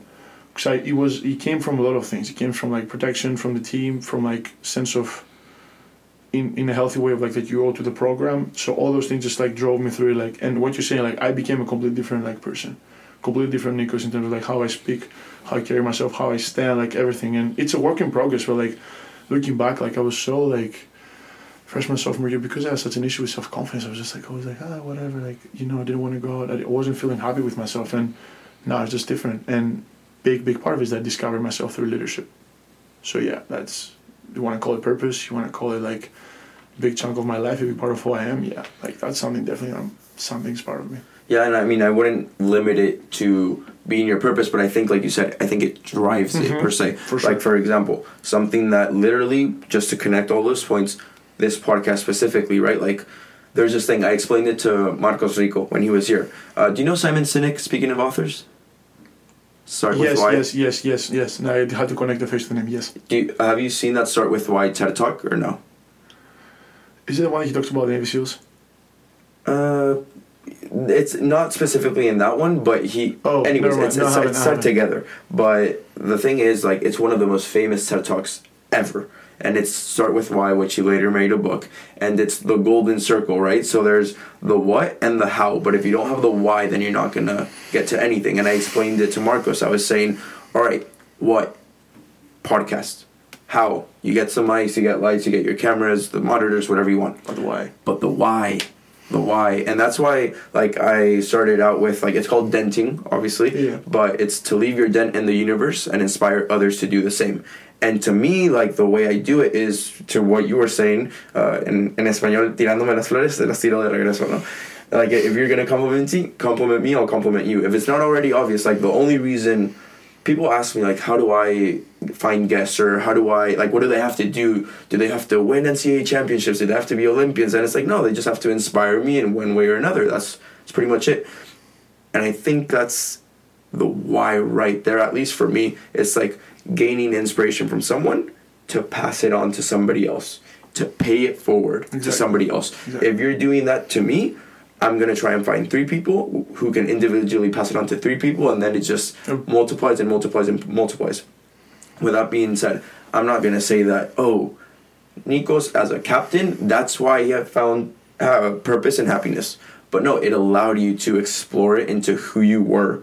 I think, and, and I'm I'm only saying that as a as a projection of my own experience, literally, not as a captain, but with this thing, and it's just finding again that purpose and meaning through interaction, conversation, and the bond, which I know you're big on, on having that close bond in every team that you've been on, like having a good bond, which is something that, at least for me, is interesting, right? Because Okay. without I get goosebumps when you said about the buns. yeah, I mean, w- w- without without knowing your team well, I think it's from an outside point of view, seeing guys go out in season and still be able to win things. I don't know how that works. In all honesty, Maybe We maybe shouldn't be saying this that we're going on in season, but yes. do you want me to cut it or no? I can Nah, cut it's it if you want. fine, it's fine, Okay, no, but but I wasn't gonna say like I oh think I think that you can look at. Sorry to interrupt you. I think that you can look at this both ways, and because I come from Europe and the drinking culture is different, like you can look at people going out during season two ways. First of all, what do they do? Second of all, how do they, like how do they react? Like you can go out and be respectful and like you know everybody take care of each other, or you can go out and like derail your season and your team. So sorry. Go ahead. no, I'm I'm by no means like what I was getting to. Yeah, yeah. When I, I, I, say know you, I know you weren't getting into that. Like I know you, you hold the high our team in high regard. Like that what you were saying? Very, yeah. uh, whoever, if anybody's gonna take this the wrong way, directly to the camera, men's water polo and I mean both water polo teams have all my respect. we have we have a good crew. I would say. Uh, sorry. Do you want to finish the sentence before I? Oh, so so what I wanted to say is Yeah. every successful team you've been on, you've said has close bonds, Yeah. very close, and that's what I'm saying. Like maybe it was going through tough times, but don't you think? To a certain extent like that going out. And i'm not saying i'm not saying getting fucked up. I'm not saying getting shit faced. I'm not saying any of that. I'm saying the fact that you are socializing together makes you a better team. And i'm asking this because same with us right? We're going through a very low moment. New head coach who's a great head coach but we struggled this season. But our bond it has changed so much over the years. Okay, that's a great point because I was kind of like alluding to it before. Like I didn't go out, I didn't get to know my team the first two years, and it was my fault. The minute I made, made that mental switch in my head, and I started being like, okay, a you have to go out, so the kids need to know you. They can't even they can't just know you in the field. There is there is the okay. There is that we need to do things together, but there is the also like there is groups in the teams. They're not cliques. They're just groups. It's a group of 20 plus people. There is no way you can get 20 people to agree on something to do for the whole night. You can agree for them to be at a certain spot for a little bit, which what matters, but you know, just to preface that. Now, I thought that it was kind of be like, we don't need to go out, just like you practice together and whatever. Wrong, Nikos. Very wrong. And Nikos realized that at some point. I was like, okay, I need to force myself to go out. Because I, as much of an extrovert as I am when I'm out and I'm networking, I'm very introverted many times. Like, I'm just like, don't talk to me. Let me go home, barbecue steak, and watch a movie, and let me go to sleep at 9 p.m. alone. So I, and that was what I was before. And I had to, to be like, you have to go out, man. Like, you have to. You can't, you can't expect from people. Why? Because when you go through those experiences, you have to be strong going into the experiences to make it stronger. It's not that you're just gonna come close together. Going through a city season, it wouldn't have been the same if we just like started fighting. But we went through a city season and we just started coming together. We're like every Sunday we just like go out together just to restart so we can get through another week because it sucks. Like especially like halfway through the season when you're knee deep. Like, dude, like our program doesn't lose more than four or five games. Uh, uh, five at four. We were almost at a f- uh, 500 record. Like thir- we finished the season 13 11 that's unheard of. Like alumni were kind of like but what are you doing? So going through that season it was just kind of like okay let's come together. Let's get through the next saturday. Oh we lost the game. All right. Go home cry for a little bit. See you all guys at x at x house and let's go out let's go sing together let's go you know remember that we're here in this together and we're doing our best um, so that's kind of something that I had to understand is very important because you can't expect, and it kind of goes along the same thing that you need to like go and meet somebody in the middle. Like you need to understand their ways of going out and their culture, if you wanna, if you wanna like positively influence them. Something again Jocko Willink talks about. It's called conform to influence. It's the first thing that I had to learn. Conform to influence basically means that if you want to steer somebody in the right direction, you can't you can't go and tell them this is how we do it. If you want to redirect a body or like a, a stream, you're not going to put a dam in it to take. You're going to like slowly just like build it. So it's the same thing. You have to be part of the group so you can start suggesting stuff.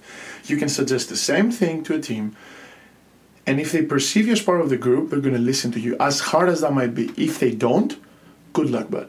So like I and I was I wasn't like an easy going cop. I was like a, I had tough conversations with people. That's why at the end of the day, I think that I was good because they know I was 100 with them. But the reason I was able to sit everybody at the locker and be like, listen, guys, like this is unacceptable is because they knew like I'm out with you, I'm doing this, I'm doing that. And you know, we have to do this. So number one, you need to go with a group so they know you're part of them. And then you have to prove them that you have the best interest in the group. Because they knew that I had no personal interest in like shitting on somebody or, or the group other than us winning a championship. But I couldn't convey that unless unless I was there with them. And as you said, through tough times we came together.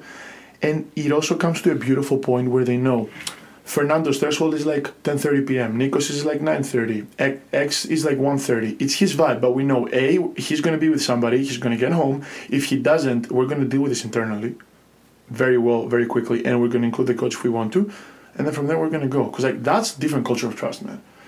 And you're going to go through shitty stuff. Like we're in college, we're young. Shit's going to come up. The way you deal with those stuff, the way you go through hard times in practice or outside, like everything brings you together. Yeah, no, hundred percent, and I think that's something the team is currently going through. Like you said, obviously there's going to be cliques. Obviously there's going to be like different groups, and that's part of it. And our team, especially like thirty of us, that's a lot of people to get together. How many are internationals? Fantastic question. Ding, ding, ding. and you're, you're gonna you're gonna laugh at this. Currently, one. No way.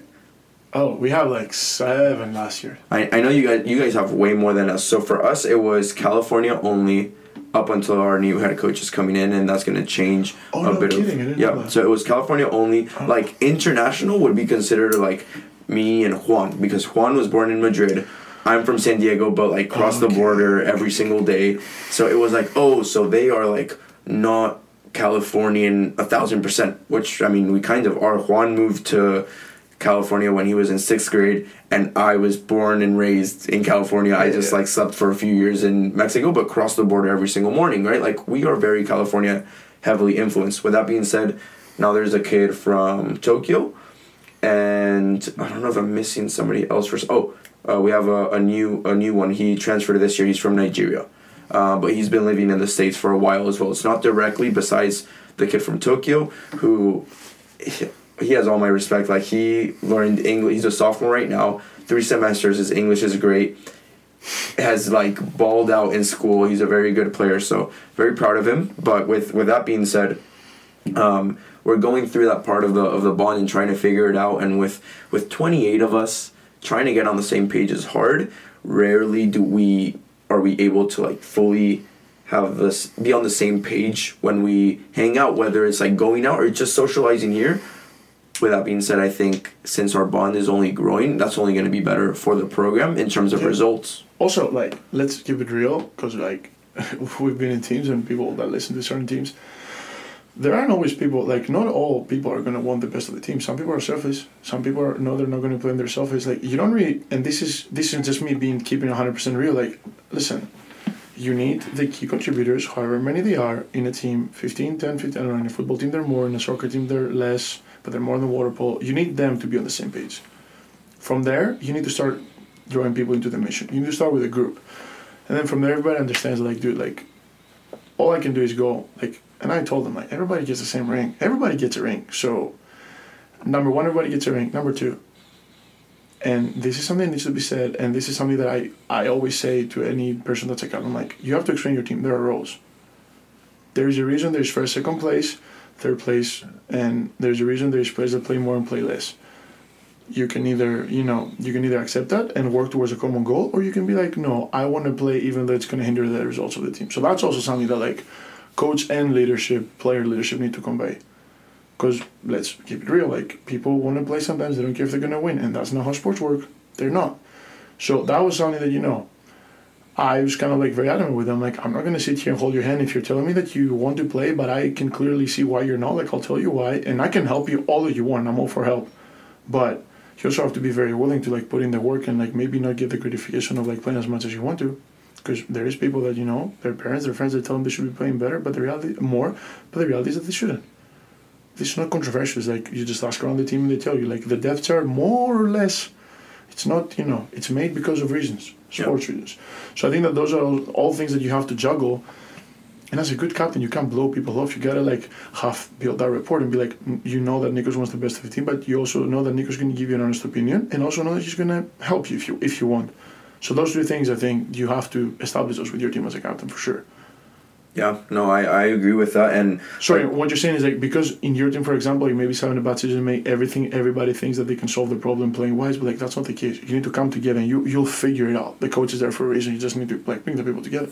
I think especially like since I'm in the senior class, like those graduating, they can already tell that within the first few years there's going to be a huge change. Like we fully trust our head coach. We know it's the best thing for the program. Obviously, it's frustrating in the first season, maybe second. After that, we know it's going to be figured out. But I think that if you don't have that bond from the beginning, there's not much to say and and that's what I was getting to from the very beginning. I think it's something admirable from your team because for other teams it's like, oh, that could hurt the performance, oh, this and that. It's it's not about the athleticism at that point. It's the bond that you're talking about and that you've prioritize so much. And with that being said, you're talking about that change. Obviously, in terms of results, we can see it, but how was it internally? Like, what are the people not seeing that that changed so much to become a winning program to the point where you're at today again? Hey, lots of. I mean, what changed to make it a winning program again? Uh, I mean, you're talking about having some of the best teams on paper but results wise to your guys' standards, it's not the same as always. And by the end of your career, you're winning the NCAA championship again. So you need to, like I think that could be a whole podcast on its own. But it like you think you need a lot of things, man. First of all, you need to be lucky. You need the recruitment to align. And so number one, right off the bat, my junior year, we got a freshman class that had Papa in it and had like a bunch of like super solid, like you know what you call a culture addition that's culture guys. So it's like from freshman year, they were part of the boys. They made the boys the boys. So it's never a one person effort. It's just like everything clicks just well. So timing and luck is very very important, just and recruiting wise. So we had a great class of freshmen, and it was kind of have a couple of people. So they come in freshmen. The sophomores at the time are kind of like good, and they're developing to really good. Two or three of them, and then you have me and a couple two more guys in the class above, and we have two seniors, so they left. So we were bottom heavy. So that's good because you have young studs that want to train, they want to go out and like do team stuff. They don't have a lot of school really because it's freshman year. Like they figured it out fairly quickly, and so we could focus on that. So number one is that luck. Number two, you just have to try stuff. You have to see what works for the team. Like as a captain, I try to do a lot of different things, and man, like some sticks, something doesn't. Like I might love this team activity that I have in my mind, but if ninety nine percent of the team doesn't like rock with it, why would I push it? Just like that's terrible leadership. You have to you have to read, you have to go and see what the troops are feeling, you have to conform to influence. If the influence is going to go away and you like you think you have to go away, unless it's a make it or break it thing, which there's very few in sports, just to let them be. So that a team, a good team, is a living organism. Like my coach, uh, Coach Kirk, always said this: like this team is very special, and the group is a part of this team. And that was something that I never wanted to touch as a captain. Like a group is an organism, and my only job was to just kind of like, okay, I arguably have a little more experience from playing overseas. So just give it, give that organism, that team, a couple nudges towards right direction, and kind of like you know trying to temper the enthusiasm from lack of experience was like the most challenging thing. Yeah. Because you want to win, you're hungry, but you have all these teams that have been to NCAA three years in a row, and we roll COVID year into NCAA's in the semifinal, even though we have basically steamrolled everybody and we lose to like a USC that was missing like two players. Why? Uh, experience probably, and that's why we walk into the semifinal nine months later, and we just like we go overtime. We usually like everybody just like no problem, dealt with business final. We're down two goals, I think. Brought it around fourth quarter. We're up, cleaned up, and left. Like obviously, clear, uh, like close games, but we were able to clean it up because I don't know. We just did the work before, and I mm. wish I could tell you like a list of things, but no, I think, no, no.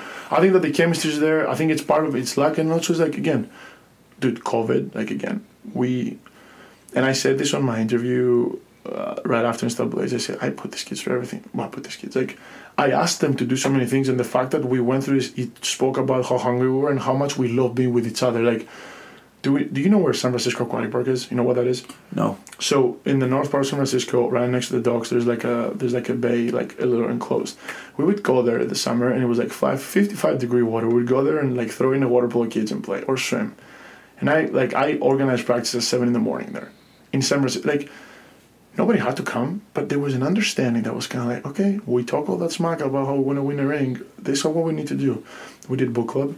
We read uh, Legacy, the the book about the All Blacks. I've read that book like three times. We literally just read it. Our new head coach comes in, and it's like you're all going to read this. That's the first. That's the book that got me into leadership. I would say right before I discovered like Jocko and stuff. That was the first book I read. But so back to the point is yeah, it's luck is that, and it's also like the things like that, and the stress and like going through the shitty seasons also big. Not that you need shitty seasons to be a good team, but like that definitely reinforces a strong team spirit that happened with the national team too. Like the fact we won Worlds because we got our asses kicked in both years and Worlds the year before, and we watched everybody else take the podium. Like those things build your team, and they're like, okay, this is what we could have won and we didn't, so let's go get it next year. Yeah, during during that COVID year, because obviously it was 2021 when you guys won the the national championship, which was. It was weird because there was two seasons, like Yeah. you said. It was a COVID season in the spring, and then the actual season in the fall, which is when you guys win. Um, w- were you here during all of COVID, or did you go back home? Yeah, I stayed from. I came in. I flew in January 2020, and I went back home November 2020 for a month. Okay. Uh, I stayed because I wasn't sure what the heck was going to happen with the visas.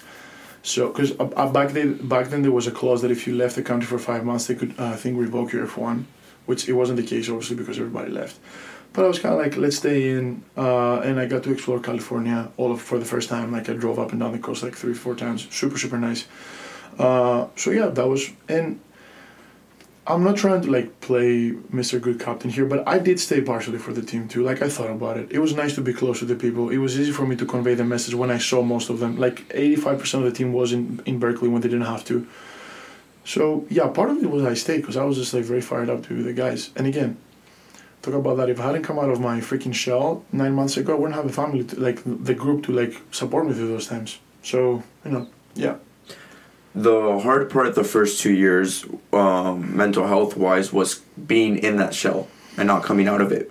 Mm-hmm. But now you have this responsibility on your shoulders, which is not easy at all. And part part of what we talked about last time, right? Like, it's one not easy at all, but two not really talked about as much how heavy it could get on certain shoulders. And again, that's why I point out the I don't have that experience with those teams. I don't. Can I understand you in other things? Yes, but I don't know what it's like for an alumni to be, hey, what's going on with the season? Hey, why aren't we winning X amount of games? Hey, what happened in the semis? So you have that pressure. You're staying a fifth year because, well, you had already thought about it, but you, you want to do something about it. You know, there's the pressure of, all right, my career is set, but I came for the ring and I saw it in 16 and I don't want to leave without one.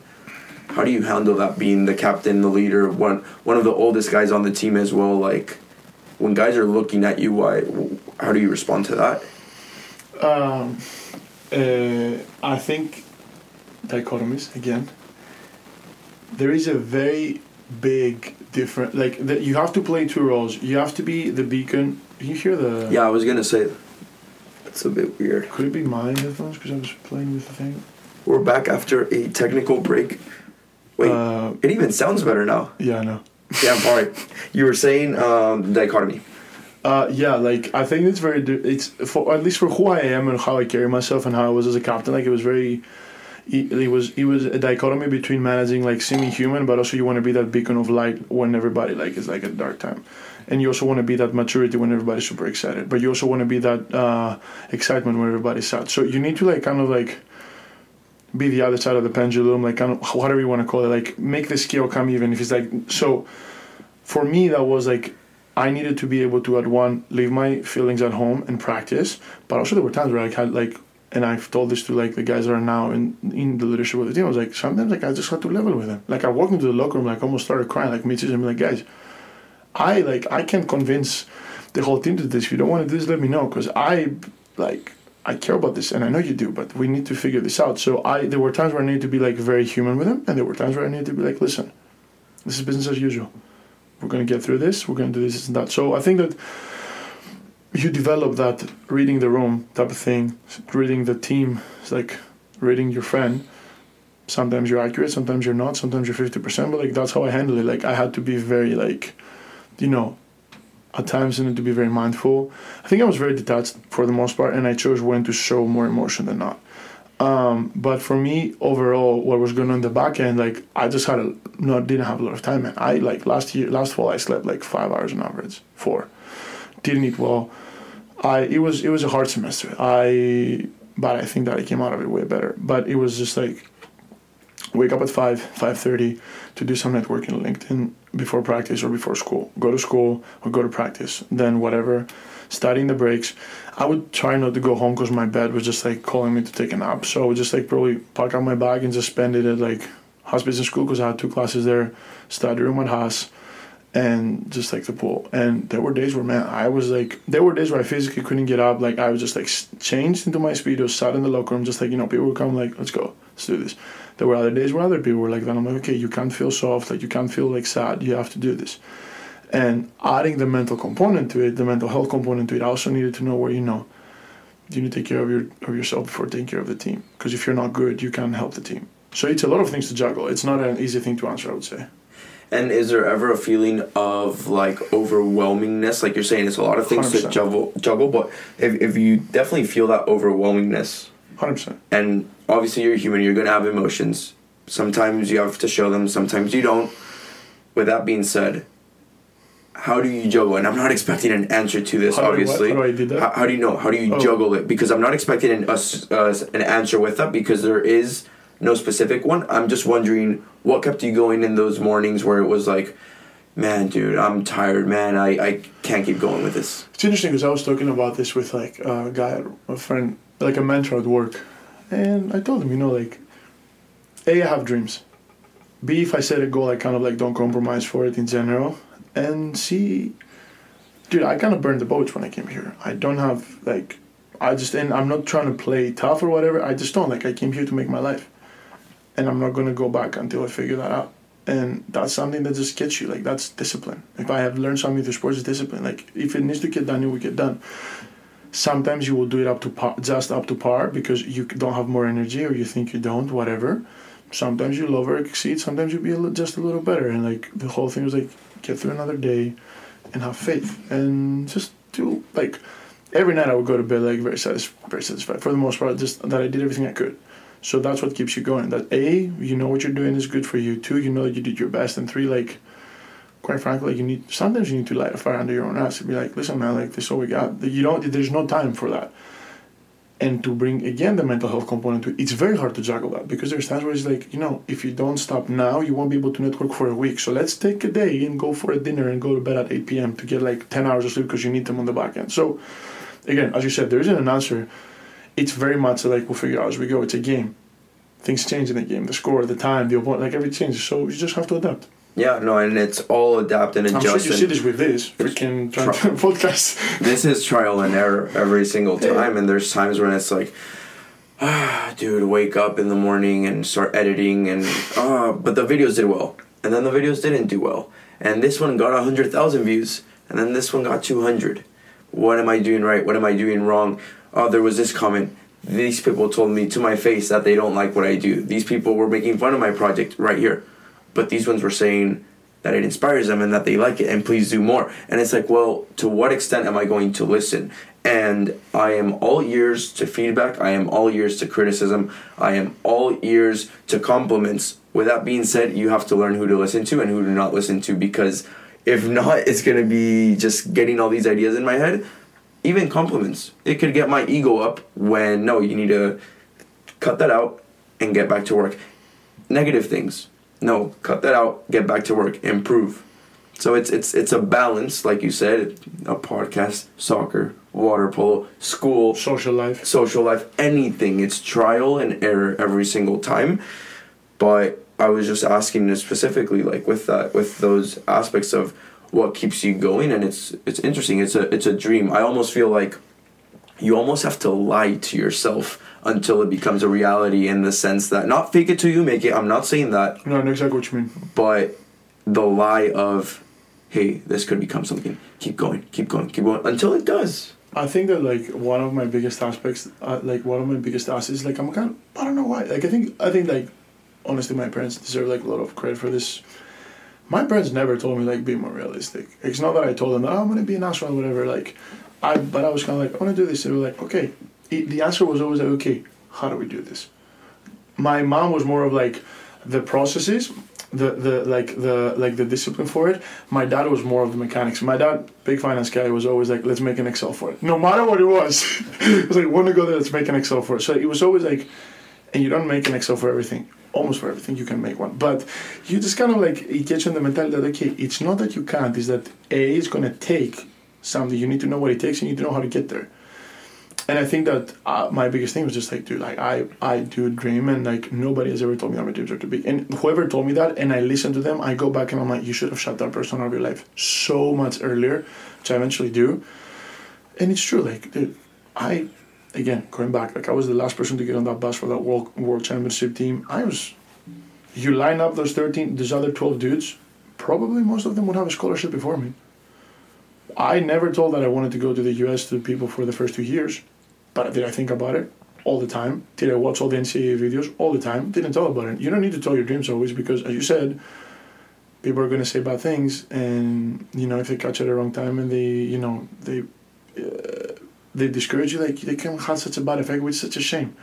So yeah, I think that like I was always a dreamer. I always had like the mentality of just like I'm gonna make it, and also, I also believe that you know I never had something to fall back into which is interesting that I, I say that I was a dreamer because I always struggle with self confidence, which kind of it's interesting. Like I always thought that I was meant for things, but I also like didn't know if I was gonna make it. So that's where I did all this work to bridge the gap in a sense. Yeah, yeah. I mean, the the only way to gain more confidence is literally through repetition in whatever it is that it is. You know what's uh you know Ed Mylett, I'm assuming. No. Oh, so Ed Mylett, like he's a pretty big uh, motivational speaker and stuff. He says that self confidence, which is I find it very interesting, and he clicked my head. Is like to have self confidence, you just have to like you have to have a good tally with yourself. You have to keep the promises you make to yourself, and that's how you build self confidence.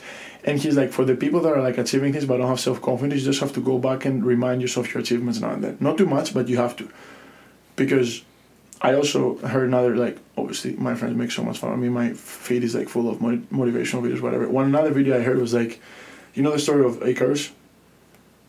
So you know the guy that basically it's an ancient Greek myth where he they were trapped in a labyrinth in Greece in Crete and him and his dad that was an architect he his dad made feathers out of wax to escape the labyrinth okay okay that's Icarus uh, and his dad was Daedalus and he basically told his son Icarus don't fly too high because if you go into the sun the wax will melt and you fall in the sea what did Icarus do he flew too high because he got too excited ended up. The point is that there's another side of the story nobody says. His dad also told him don't fly too low. And the speaker was trying to get to the point that like we often tell people to be humble, but we, we don't tell people enough to believe in themselves, and that's what I feel like happens with a lot of athletes, because we've we've been around so many coaches that scrutinize us to make us better. We just only learn to like say the bad things, and we forget to give ourselves pats in the back.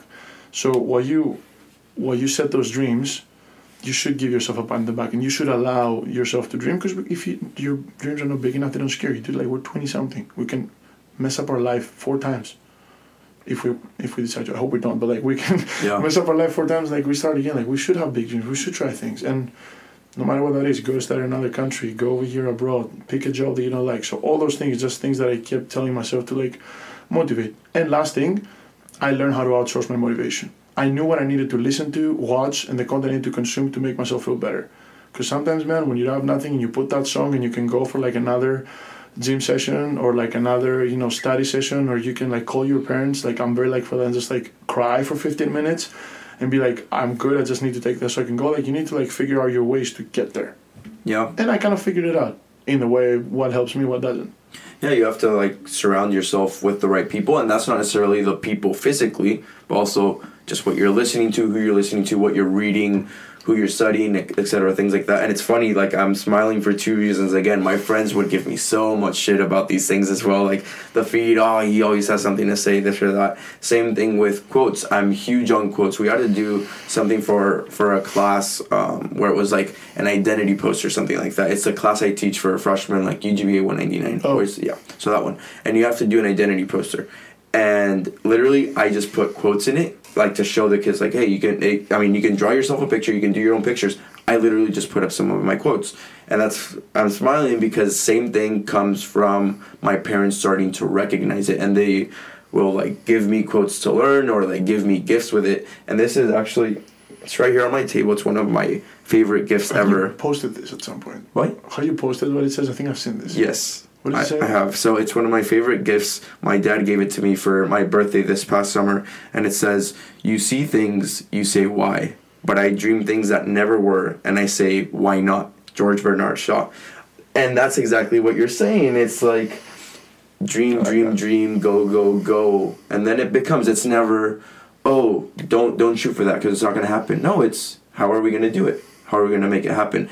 And like you're saying, the same thing for me. It's like my parents' support with that. The first time I've gotten not backlash, but they were like, "What is this kid up to?" It's 18 years of soccer, and then out of nowhere he starts to get a camera in front of him. What is this kid doing? It's All different right. generations. No, no, no, no, not in a bad way. No, They no, I know, but they were like- and not the generation either. They were just like, how long is he gonna stick to it? That's what they were most. It could have been anything else. If I if I said, oh, now I want to be a chef, they're eh, is this, is this gonna be a knowing our generation, it's a fair thing to say. Honestly, that's what I'm trying to say. No, Like, exactly. And, and that's the first time I I remember my mom was like, "Eh, maybe don't buy the camera," because I I was like a private uh, coach and raised that money and all that money into one of these cameras, and maybe don't, maybe just see it. out. Nope, I'm gonna do it. As soon as they saw me go all into this, full support. which is which is amazing because it's the same. Yeah, they kind of like want to. They kind of want to challenge you a little bit. They just want to just make sure that you have it so they can tell you because they trust you, but they want to make sure that you're making the good decision. So it's it's a good thing to have like good relationship with them. I have the same. and and let me be clear, it's not that they weren't supporting of it at all. Totally. It was just that little It was the same thing with me when I was like, kind of thinking what I wanted to do for degree and then what I wanted to do for a job. It was kind of like I kind of had those conversations mostly with my dad. And you know, first time he was kind of like pushing me away from like banking because he did. And then I took my first economics class and I was just like, this is what I like to do. And I called him. I was like, listen, this is what I want to do. He's like, okay. Like when they see you do things with conviction, they're just kind of like, all right, Yeah. off you go. You know exactly, exactly. I completely agree with with that. You get the confidence. You're growing. I can't skip the the story of the full circle moment with your last game being NCAA champions, especially the last shot, the last goal, everything. Take me through through that and what that meant for you. Full circle moment, li- like quite literally. Uh, uh, like you always that every time that somebody asks me, I say the same thing. Like, dude, everybody dreams of scoring the winning goal at some point in their life. And I was like never a big scorer. Like my position is not a big scorer Yeah. position. We're more of a defender. Like distribute things out. Wasn't like a big gun in the team anyways. Like I just like did my job and. I don't know to be there and to do it like that. It was kind of like at the moment I didn't know because there were 28 seconds and my thing was just like let's go set up the defense. And I don't say this to like seem cool. Like I actually didn't realize how little there was left in the clock, and I also thought we were up by two by then. Like I thought we were already ahead and I scored another one. Um, but then I'm like, oh. Then I look at the score and then I see that they're calling a timeout. I'm like, okay. And then it was just kind of like I don't know. It ends. I almost dropped how much I ye- I was yelling. I was just like I didn't know what was going on. Then I get out and then I see like all of my former captains were there for more like four years. My best friends, girlfriend at the time, like family was there. Everyone is there, and just like I just grabbed Odie, my friend that was here, and it's just like just like bawling eyes out. Like freaking NCAA was like zooming on us, and like I was like fuck. uh, but it was just like I don't know. It's as it's a culmination of a lot of pushing. Like it taught me, it, it reassured the belief that I had that it's cool to care. Because this is something I did didn't mention before during that last, during those nine months of COVID season and the second season of 2021. Like I just, I was at some point like, do I care too much? I, I get that a lot of myself. Like I asked, you know, but it's cool to care. It's cool to do good. It's it's it pays off at some point. It pays off, and that was the vibe. Like you know, all these people and seeing people being happy for you, seeing your brothers just like my team has just been like happy and accomplished, and we talked about this hours and hours over night outs, movies, walks, phone calls, zooms, everything. We've talked about this. Just happened. It was just super cool, and I think that it really hit me when I was, I when we were at that like last day end of the year banquet when we kind of like talk about things. You know, I kind of. It was it was you know again it, it was worth it was it was all worth it. That's kind of like what it meant for me. Uh, I was very proud and very happy. Like it's still still a beautiful moment, and it would always be like it would always be because you know people wanted us to win, and we did, and everybody was very happy. I don't know. I, I don't feel like I'm explaining this very well. No, no, no, no. I mean, it completely makes sense, and I mean, you literally cannot make it up better at all. Like you can't No. write that. No. You, you can't make that up, and and for you to finish that way mm. after how you started and everything you went to, I think is absolutely incredible, and congratulations on that. I remember the the first time I like not met you in person because we didn't meet, but that I saw you was in that captains meeting that we had with uh, the the leadership thing that the Yeah. classes they were giving, and you spoke about that and literally everything we've talked about, and I was like, holy shit! Because obviously I saw the video, obviously I saw the the celebration and everything, but my friends makes like my teammates make so much fun about it. yeah, I know what you meant. I know I've heard you you explain it how it was like uh, like bare territory, Did, did the did the guy at the leadership thing ask ask or something? No, they they asked like just for your perspective, and Oh. and you were I mean literally the same thing we're talking about now, which I think is the healthy thing that we should be talking about. Anybody as leaders, which is bullshit aside, cut it out. It's straightforward. You have to grind out. You all have to be on the same page, and you have to do the work. It's no. Let me see if I can make it. No, it's yes or no. Are we gonna put in the work? Yes or no. Are we gonna get there together? Yes or no. All right, and that's it. and people and people can see through that. Like if your if your intentions are genuine and you've done a little bit of bonding like people can see that. And truly i truly believe that only people that are selfish are not going to get on board. One way or the other they will. So yeah i don't know. I think that it came all full circle. And if you remember like at those seminars i talked a lot about the mental side of things. Like i talked a lot about how like being an ncaa cap, uh, team a captain of an ncaa team or like a division one team is it's a thankless job man. Because you're a player. You don't have any other privileges really but you have a lot of extra responsibilities if you choose to assume them and you have the potential to do something big but like it's it's rough waters all the time and that's why it's so rewarding when you make it and it doesn't need to be a title it needs to be like my team did this and we did this everybody has their own north star not everybody wins but a lot of teams can have made those huge leaps Yeah. No, agreed, agreed, and like I said, congratulations on all of that. That's Appreciate it. incredible, especially after the obstacles that it took to even get there in the first place, right? And I think it gives some extra flavor to that ring, wanting it from 16, uh, 17, 18, 19 COVID, 21. took us a couple of attempts but yeah Hey, but you got there. The obstacle is the way, no? But then again, going back to what we were saying before, did I think that we could have, have at least one more ring? Always, I think about that, and it's it's a thing that I've always will think about, and something you need to like manage the expectation a little bit with yourself, just like it's in the past. That's insane though that you always finished on top with the three teams that you had. Like it's it's crazy Yeah, that yeah, yeah. naturally in a way, I guess naturally, or that you chose to step away was at the top, like with your I club team. It was like my last. That, that's what I'm saying. going to the Na- states. that's what I'm saying. Naturally, like there was no other option. League, international, NCAA, on top. I'm a lucky guy, man. What can I say? That's crazy. It's like that Batman quote of either uh, die a hero or you live long enough to see yourself become the villain. Okay, I guess. Hey, I guess you died the hero. That's a better way to look at it, don't you think? That's it. I never thought about it. Yeah. Very, very, very romanticized. But yeah, I don't know. It was, it was nuts, man. Like I was so happy. And it's a very, very sweet moment. Even when we got the ring, like this August, we did the little ceremony thing. I just like started crying. I'm like, it's impossible. We actually have it. Yeah. it's good. It's just like, and I like, I felt so much because we put, I and we put so much into it that it's kind of like it's very rewarding when you invest in things. It's worth it. It's worth to care. It's worth to like put a part of you into things Yeah. because then like life just multiplies it for you. Caring is cool. That should be that should be the motto of this podcast. Yeah. Caring is cool. With uh, with this like philosophies and leadership and everything that we talked about, I I've had a question in mind since the last time we talked. I think that these lessons and everything we've talked about with what we've learned through philosophies, leadership, uh, whatever you want to call it, life lessons, they are good because they guide you. But at times, do you think do you think they suppress our mental health and help us keep going, or they fix the mental health which allows us to keep going? And I'm asking that because of the pressures. Example: You mentioned the Stoics last time, and I've talked about this a lot in, on the podcast. Big fan.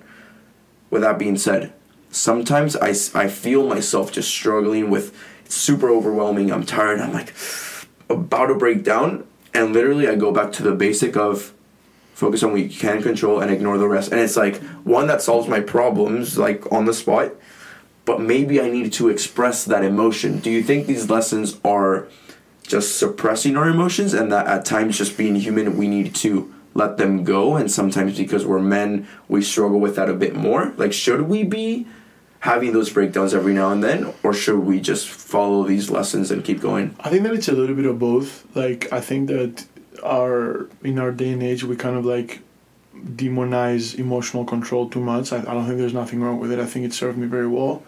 For the most part, I think that it's true that you shouldn't take decisions when you're uh, feeling emotional. So it's helped me on that. However, do I think that like there should be a safer space for men to talk about it? Yes, but like that's a longer conversation. That's a that's a very abstract thing to say because it's not just like it should be cool for us. It should be like a space, how to say it, who to say it. Like it's both ways. Like who to talk to. Like we should be able to talk to our guy friends way more. When we don't do that enough. Like we don't. But because you kind of like opened up to like so the stoic part. I think the stoic part is brilliant. I think it's the I think it's pure strength. I think you have to be able to because I and this is a personal thing that I thought because I thought about it. I'm like, I want to be able to be the person who people rely on. I want to have a family in my life. I want to be that beacon of strength. However, on the flip side of things, I want to be able to have a circle plus a partner at some point where I'm going to be able to be like, listen, like five, six, seven times a year, I need to just like, just lay down, don't talk to me, just like let me like you know lay my head somewhere.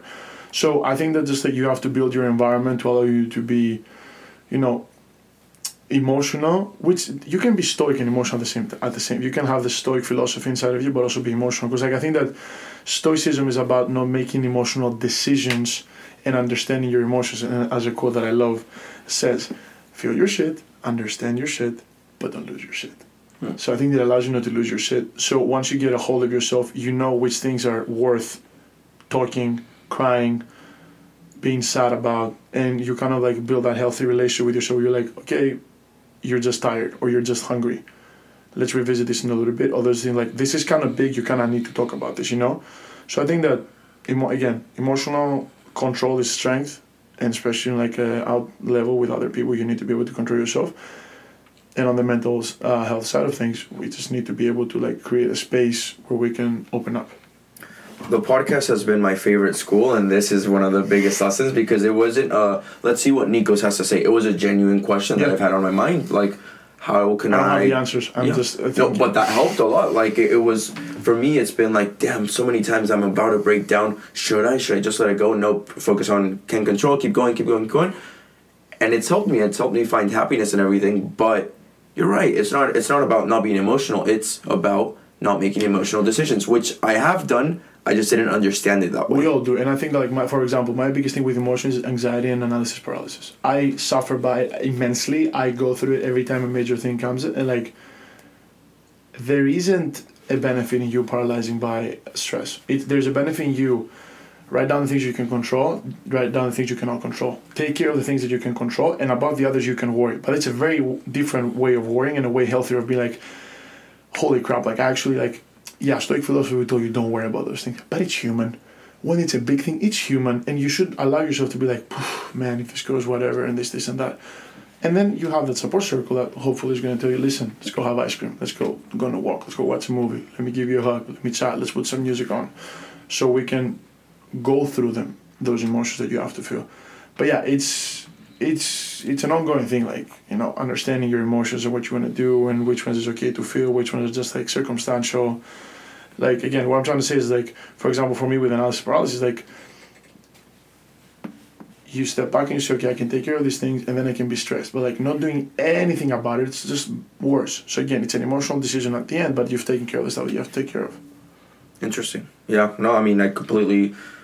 Which, by the way, I'm a work in progress. I don't mean to sit here and like give advice or instructions. I don't I don't think anybody can ever say that they're their final version, and if they are, they're flying too close to the sun, and their yeah their feathers will, will break down. But no, I mean I think that's it's important to to recognize that because another quote to throw at you like the first step to solving any problem is recognizing that there is one, and if you can say like all right. I've had issues in the past. I've dealt with them. I have some current ones. I'll keep working on them. And once you're done with these, you'll find new ones. But if you don't have that, if you don't have that carrot again, what are you running towards? You know? Exactly. Problems are problems are a good thing. Keep you sharp. Yeah. No, hundred You percent. can mostly solve most of them one way or the other. Speaking of a quote, speaking of this, my dad's favorite quote. One of the first quotes I heard from him. It's that one. It's part of the Seren. Do you know the Serenity Prayer? Yes, yes, yes, yes, yes, It yes. says that like God grant me the serenity to accept the things I cannot, the courage to change the things I can, and the wisdom to know the difference. Yes. Which for me is just like the best thing that uh, like a, a father can tell his son when he's like going through something. He's like, remember, like, just understand what you can change, change what you can, and then that's it. Yeah. That's life. Literally, yeah. I had a teacher and a, who was also a coach at one point. Who I I used to go to a religious school, mm-hmm. so that was like how we started every single class, just with that one. And amazing. I mean, it, it makes a huge difference. Just like, it, call it a mantra, call it a prayer, whatever you want to call it. It helps. I believe in like I think that whatever your relationship is with God, whatever God you believe in, I think that like there is some like soul cleanse that you can do through praying. Doesn't mean like doesn't need to be like something driven, but just kind of like as humans we're always like manufactured or like believed in higher entities and bigger things. So I think that's a very healthy thing to keep with yourself. To in order for you to keep gratitude, to keep hope and to keep like, you know, be thankful about things. Yeah. What's your relationship with that? Are you religious? So I'm I'm raised Orthodox, Orthodox Christian, and I think that like I have a healthy relationship with it. I do, I do believe that you know you can believe in any go. You everybody has their own version of God, whatever that is. I don't think there's a specific way uh, of wors- worshiping or like believing in it. I don't think like for example the church is the only way. Like it should be way. As anyone, anyone should be able to have a healthy relationship with whoever their God is, or if they don't want to have one, that's also fine and I don't I don't think that you know you should ascribe to anything if you don't believe it. You shouldn't force yourself. You should find a higher meaning, higher purpose, and kind of like you know work out your relationship with it as you age. And I personally have that. Like I'm very thankful, and I th- I think about like a lot of the mornings. It's part of my morning routine. Like I like to say three things. I'm like, thanks for everything I've got, and for the people for my people being healthy. Please keep them healthy. And then I think that a friend of mine told me is like I don't pray for lighter burdens. I pray for a stronger back and the opportunity to develop a stronger back, which is kind of like what I like to say. So that's your prayer. That's something I've been saying recently. Back in the day, I just like to say no, and then you know like a thank you mentally. It's whatever you think. And if you don't want to say it to a God, you want to say it to the universe, go ahead. Like I, I just think that's a good thing to have in your mind, in your verbiage. Yeah, I agree. I mean, I I think that whoever your God is, whether you do or don't have one, whether it's the universe, whether it's constellation source, whatever you want to call it, for me, it's if it's making you a better person, if it keeps you going, if it helps you find motivation or a good sense of vibe for everybody else, then do it. Mm-hmm. I don't think it's fine to judge other people depending on what where they can find that. That I don't I don't think is right, but if that's making you a better person, awesome. If that's making you a better person, awesome. You do you. It's beautiful to learn about other religions, and it, like it, it is. I'm a big proponent of like understanding where everybody's coming from, and I think it's beautiful to learn about other religions because I think that you can always pick little bits from everybody. Yeah, you pick the bit, the bits from from everyone. You choose the best, and then once you if you copy from one person, you're plagiarizing. But if you're choosing from the best of the best here, there, here, and there, you combine it, and it's your own original product. So Yeah. that's the best part. Well, that's pretty much what I had. Did I miss anything that you wanna touch on? Anything you wanna say? I have some last final questions, but I don't want to skip any part of your story. Did I want to say anything today? Ma, I feel like we talked about so many things. I feel like what I told you on our coffee was kind of like you know, just like to everybody out there, like going through like just keep going. Like I don't know exactly what your like audience like comprises of, but like student athletes that are listening, like man, it's it sucks, but like you know, lean on your people, lean on your people, and at the same time, make sure somebody can lean on to you. Like they're good. It's we're all in this together. We have so many things in common, and there's so many people going through the same stuff, and you don't even know. Talk to somebody because I I think that it's it's really sad how many people like I didn't mean to like turn this but like we talked about this like kind of like it's really hard how much people suffering alone and I've suffered alone for whatever period of time and you know just talk to somebody it's it's it's gonna be good for you Yeah, I don't Yeah. know. I feel like that's what we talked about this a lot. No, we definitely did, and I mean, if anybody is listening to this part, I'm just gonna go out and, and say it that there there are people out there willing to listen, not in a like cliche way, but literally like SAC, for example. I think I told you about this, like the group we have Yeah, at. SAC. SAC, uh, for those that don't know, Student Athlete Advisory Committee. There's two players from every team. There's only one team in NOLCA Athletics that does not have representatives yet. Shout out men's water polo. Um, but we're doing our best to get two reps from you guys. Uh. Anyways, um, we do so, and it's bi-weekly meetings. And after every meeting, there's a group that it's like mental health subcommittee, and it's called the open circle or like uh, peer-to-peer. And it's literally 10, 15 student athletes. We're just sitting and we talk. It's not therapy, it's nothing. But people talk, people listen, and that's it. And it goes sometimes it's 10 minutes, sometimes it's an hour, whatever people need. So even if you think there aren't people that are willing to listen, there literally are. Like it's going on within Cal Athletics, not administration. Nobody's there. It's only student athletes. So Yeah, and reach out to like I don't know. I was I I said this when we were at like the the captain seminar last year. Like, reach out to anybody you see. I don't know. Everybody's super approachable. I feel like yeah. Like if you want advice, just talk to somebody. Obviously, like I don't know that anybody would want to talk to me, but like or you like you're the most approachable human being I've ever seen. Like you talk to anybody and like people feel comfortable talking to you and think that they should reach out if they need help. But like me, I don't know, like if anybody wants to reach out to me. But you know, again, this is a great platform for people and like I tell you this, like I hope Cal Athletics gets more involved into this so we can so there can be a little more of like peer to peer support in like a more uh, scaled way, you know. Yeah, no, 100% agree with, with all of that. Um, moving forward, you said that, I remember you said this, this stuck a lot, out a lot to me. You said, best years of your life are not college, but the ones after. What do you have going on right now? I know you wanted to move to San Diego, like you mentioned, which is my hometown, so that's awesome.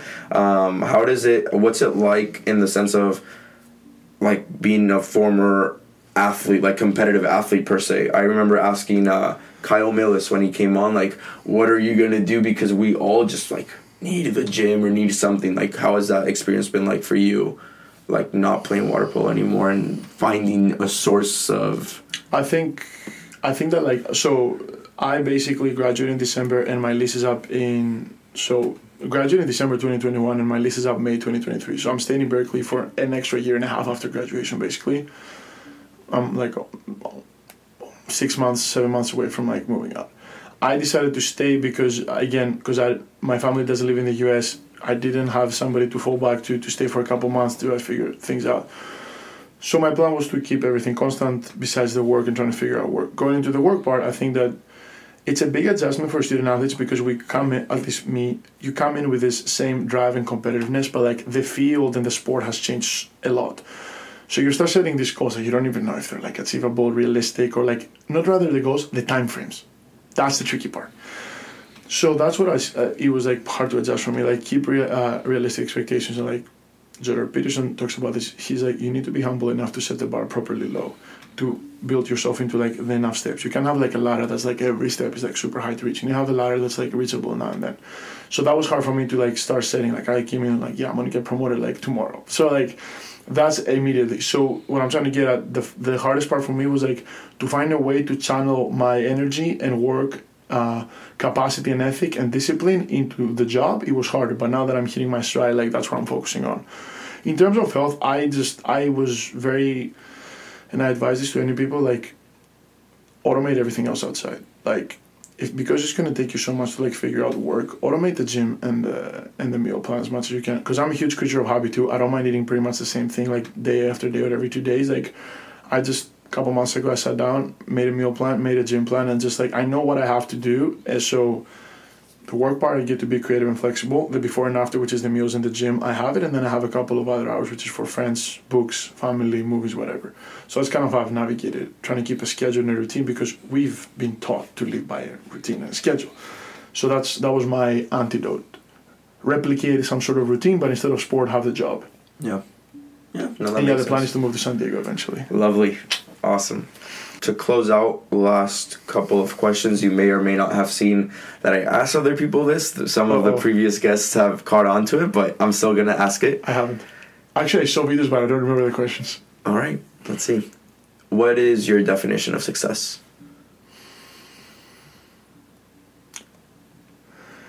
Long term or this this next few years? In in your life, any moment, like what what do you consider success to be? Ha- happiness, content, like being being happy where you are and where you're going. Obviously, you're not gonna be always very happy. No, you're not gonna always be at the time where like you know oh everything's going perfectly. You're gonna have your doubts, but success is for me that, and success is to like maybe I'm answering this question wrong, but for me like it's also like you know building the life you want in terms of like family and being able to like have what you want and be able to have like to live in the environment you want to live and have built that environment. That's for me success. To clarify, is success the carrot that you're chasing, or is it something that you're running with while you chase that carrot? It's a north star. Like I have a I have a goal, a vision, a purpose, whatever, which is to like be able to be like at some point in my life turn back and be like, look what I made, and you know, eh, the process is like a beautiful thing. As cliche as that sounds, everybody talks about the process, Yeah. but like success is you know to have that process and get to a point where you're like okay, and you know you get to touch success and then it goes far away and you're like oh like I'm getting there, but you know, you never. I don't think you can be really deemed successful fully until you know you get back and you're like okay, this is what we did. Yeah. Yeah, like with happiness, like the way I understand it right now is as a cycle. Like happiness being a means to its own end. So like for explain that for your non-English speaking friend. all right, uh, mm, I'll, I'll say it in Spanish and then I'll explain it in Oh, English. Sure. Eh, la, o sea, cuando el proceso se vuelve la recompensa.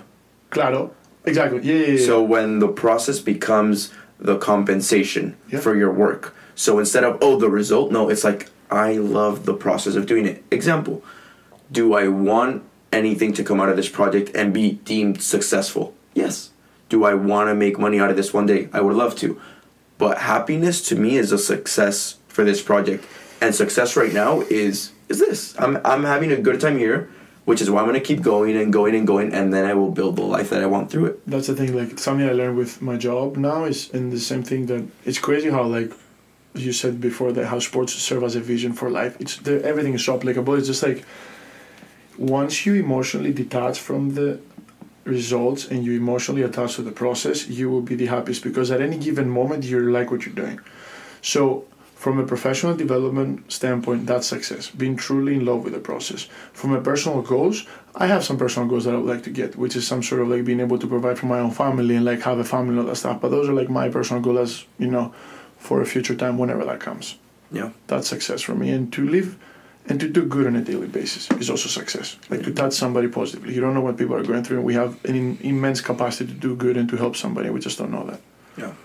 What about I heard? I mean, obviously you lived it through water polo. Mm-hmm. I heard the that you applied to Haas, like from what you just said, and that's hilarious because I went through the same thing. Elise Beyond, she's a junior gymnast. I don't know if you know her, but she's the one that was here, started the peer to peer as well, which I was talking about right now. She's awesome. Um, Props to her. It's yeah. amazing. No, I just recorded with her a few days ago, and we that's how we met. We both got rejected at the same time. It's it's a stupid process. I'm not even gonna get into it, but um, with those obstacles and everything that's gotten you to where you are today, what is your take on the so deemed failure or failures?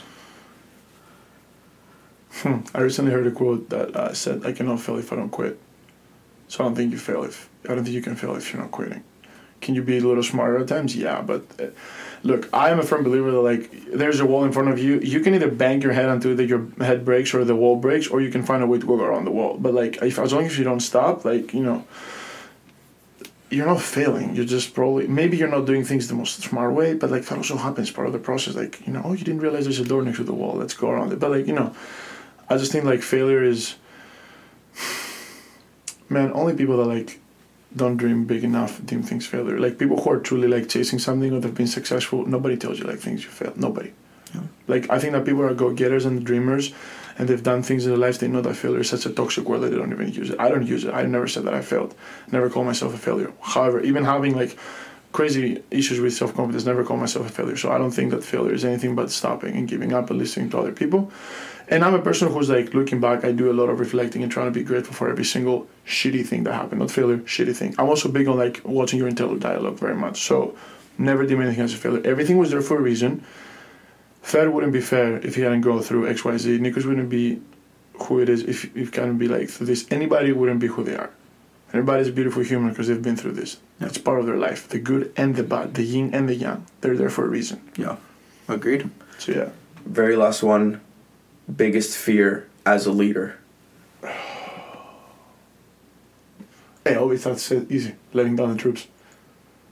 There isn't letting down my people in general is my biggest fear. Everything. Anytime I feel like I've disappointed something is just one of the things that I just cannot like sleep. And I don't say this lightly. Like I cannot physically sleep. I feel very, very bad and I will apologize to the people who are sick of me because I just like I don't Is it healthy? Not all the times probably. But is it a good trade overall? I believe so. Because I, I think it's important to take ownership. But my biggest fear is, is disappointing my people. And they know this, and they know that I'm hard on me, and they tell me that I'm not, but disappointing them. Not failing, but disappointing them. Like, I don't want anybody to believe in me. Because for me, if somebody believes in me and tell them something good, it's as if they bet money on me and I'm a company. And for me to like go and fuck it up is just I'm fucking up my shareholders, and I never want to do that. Awesome. Awesome, awesome, awesome.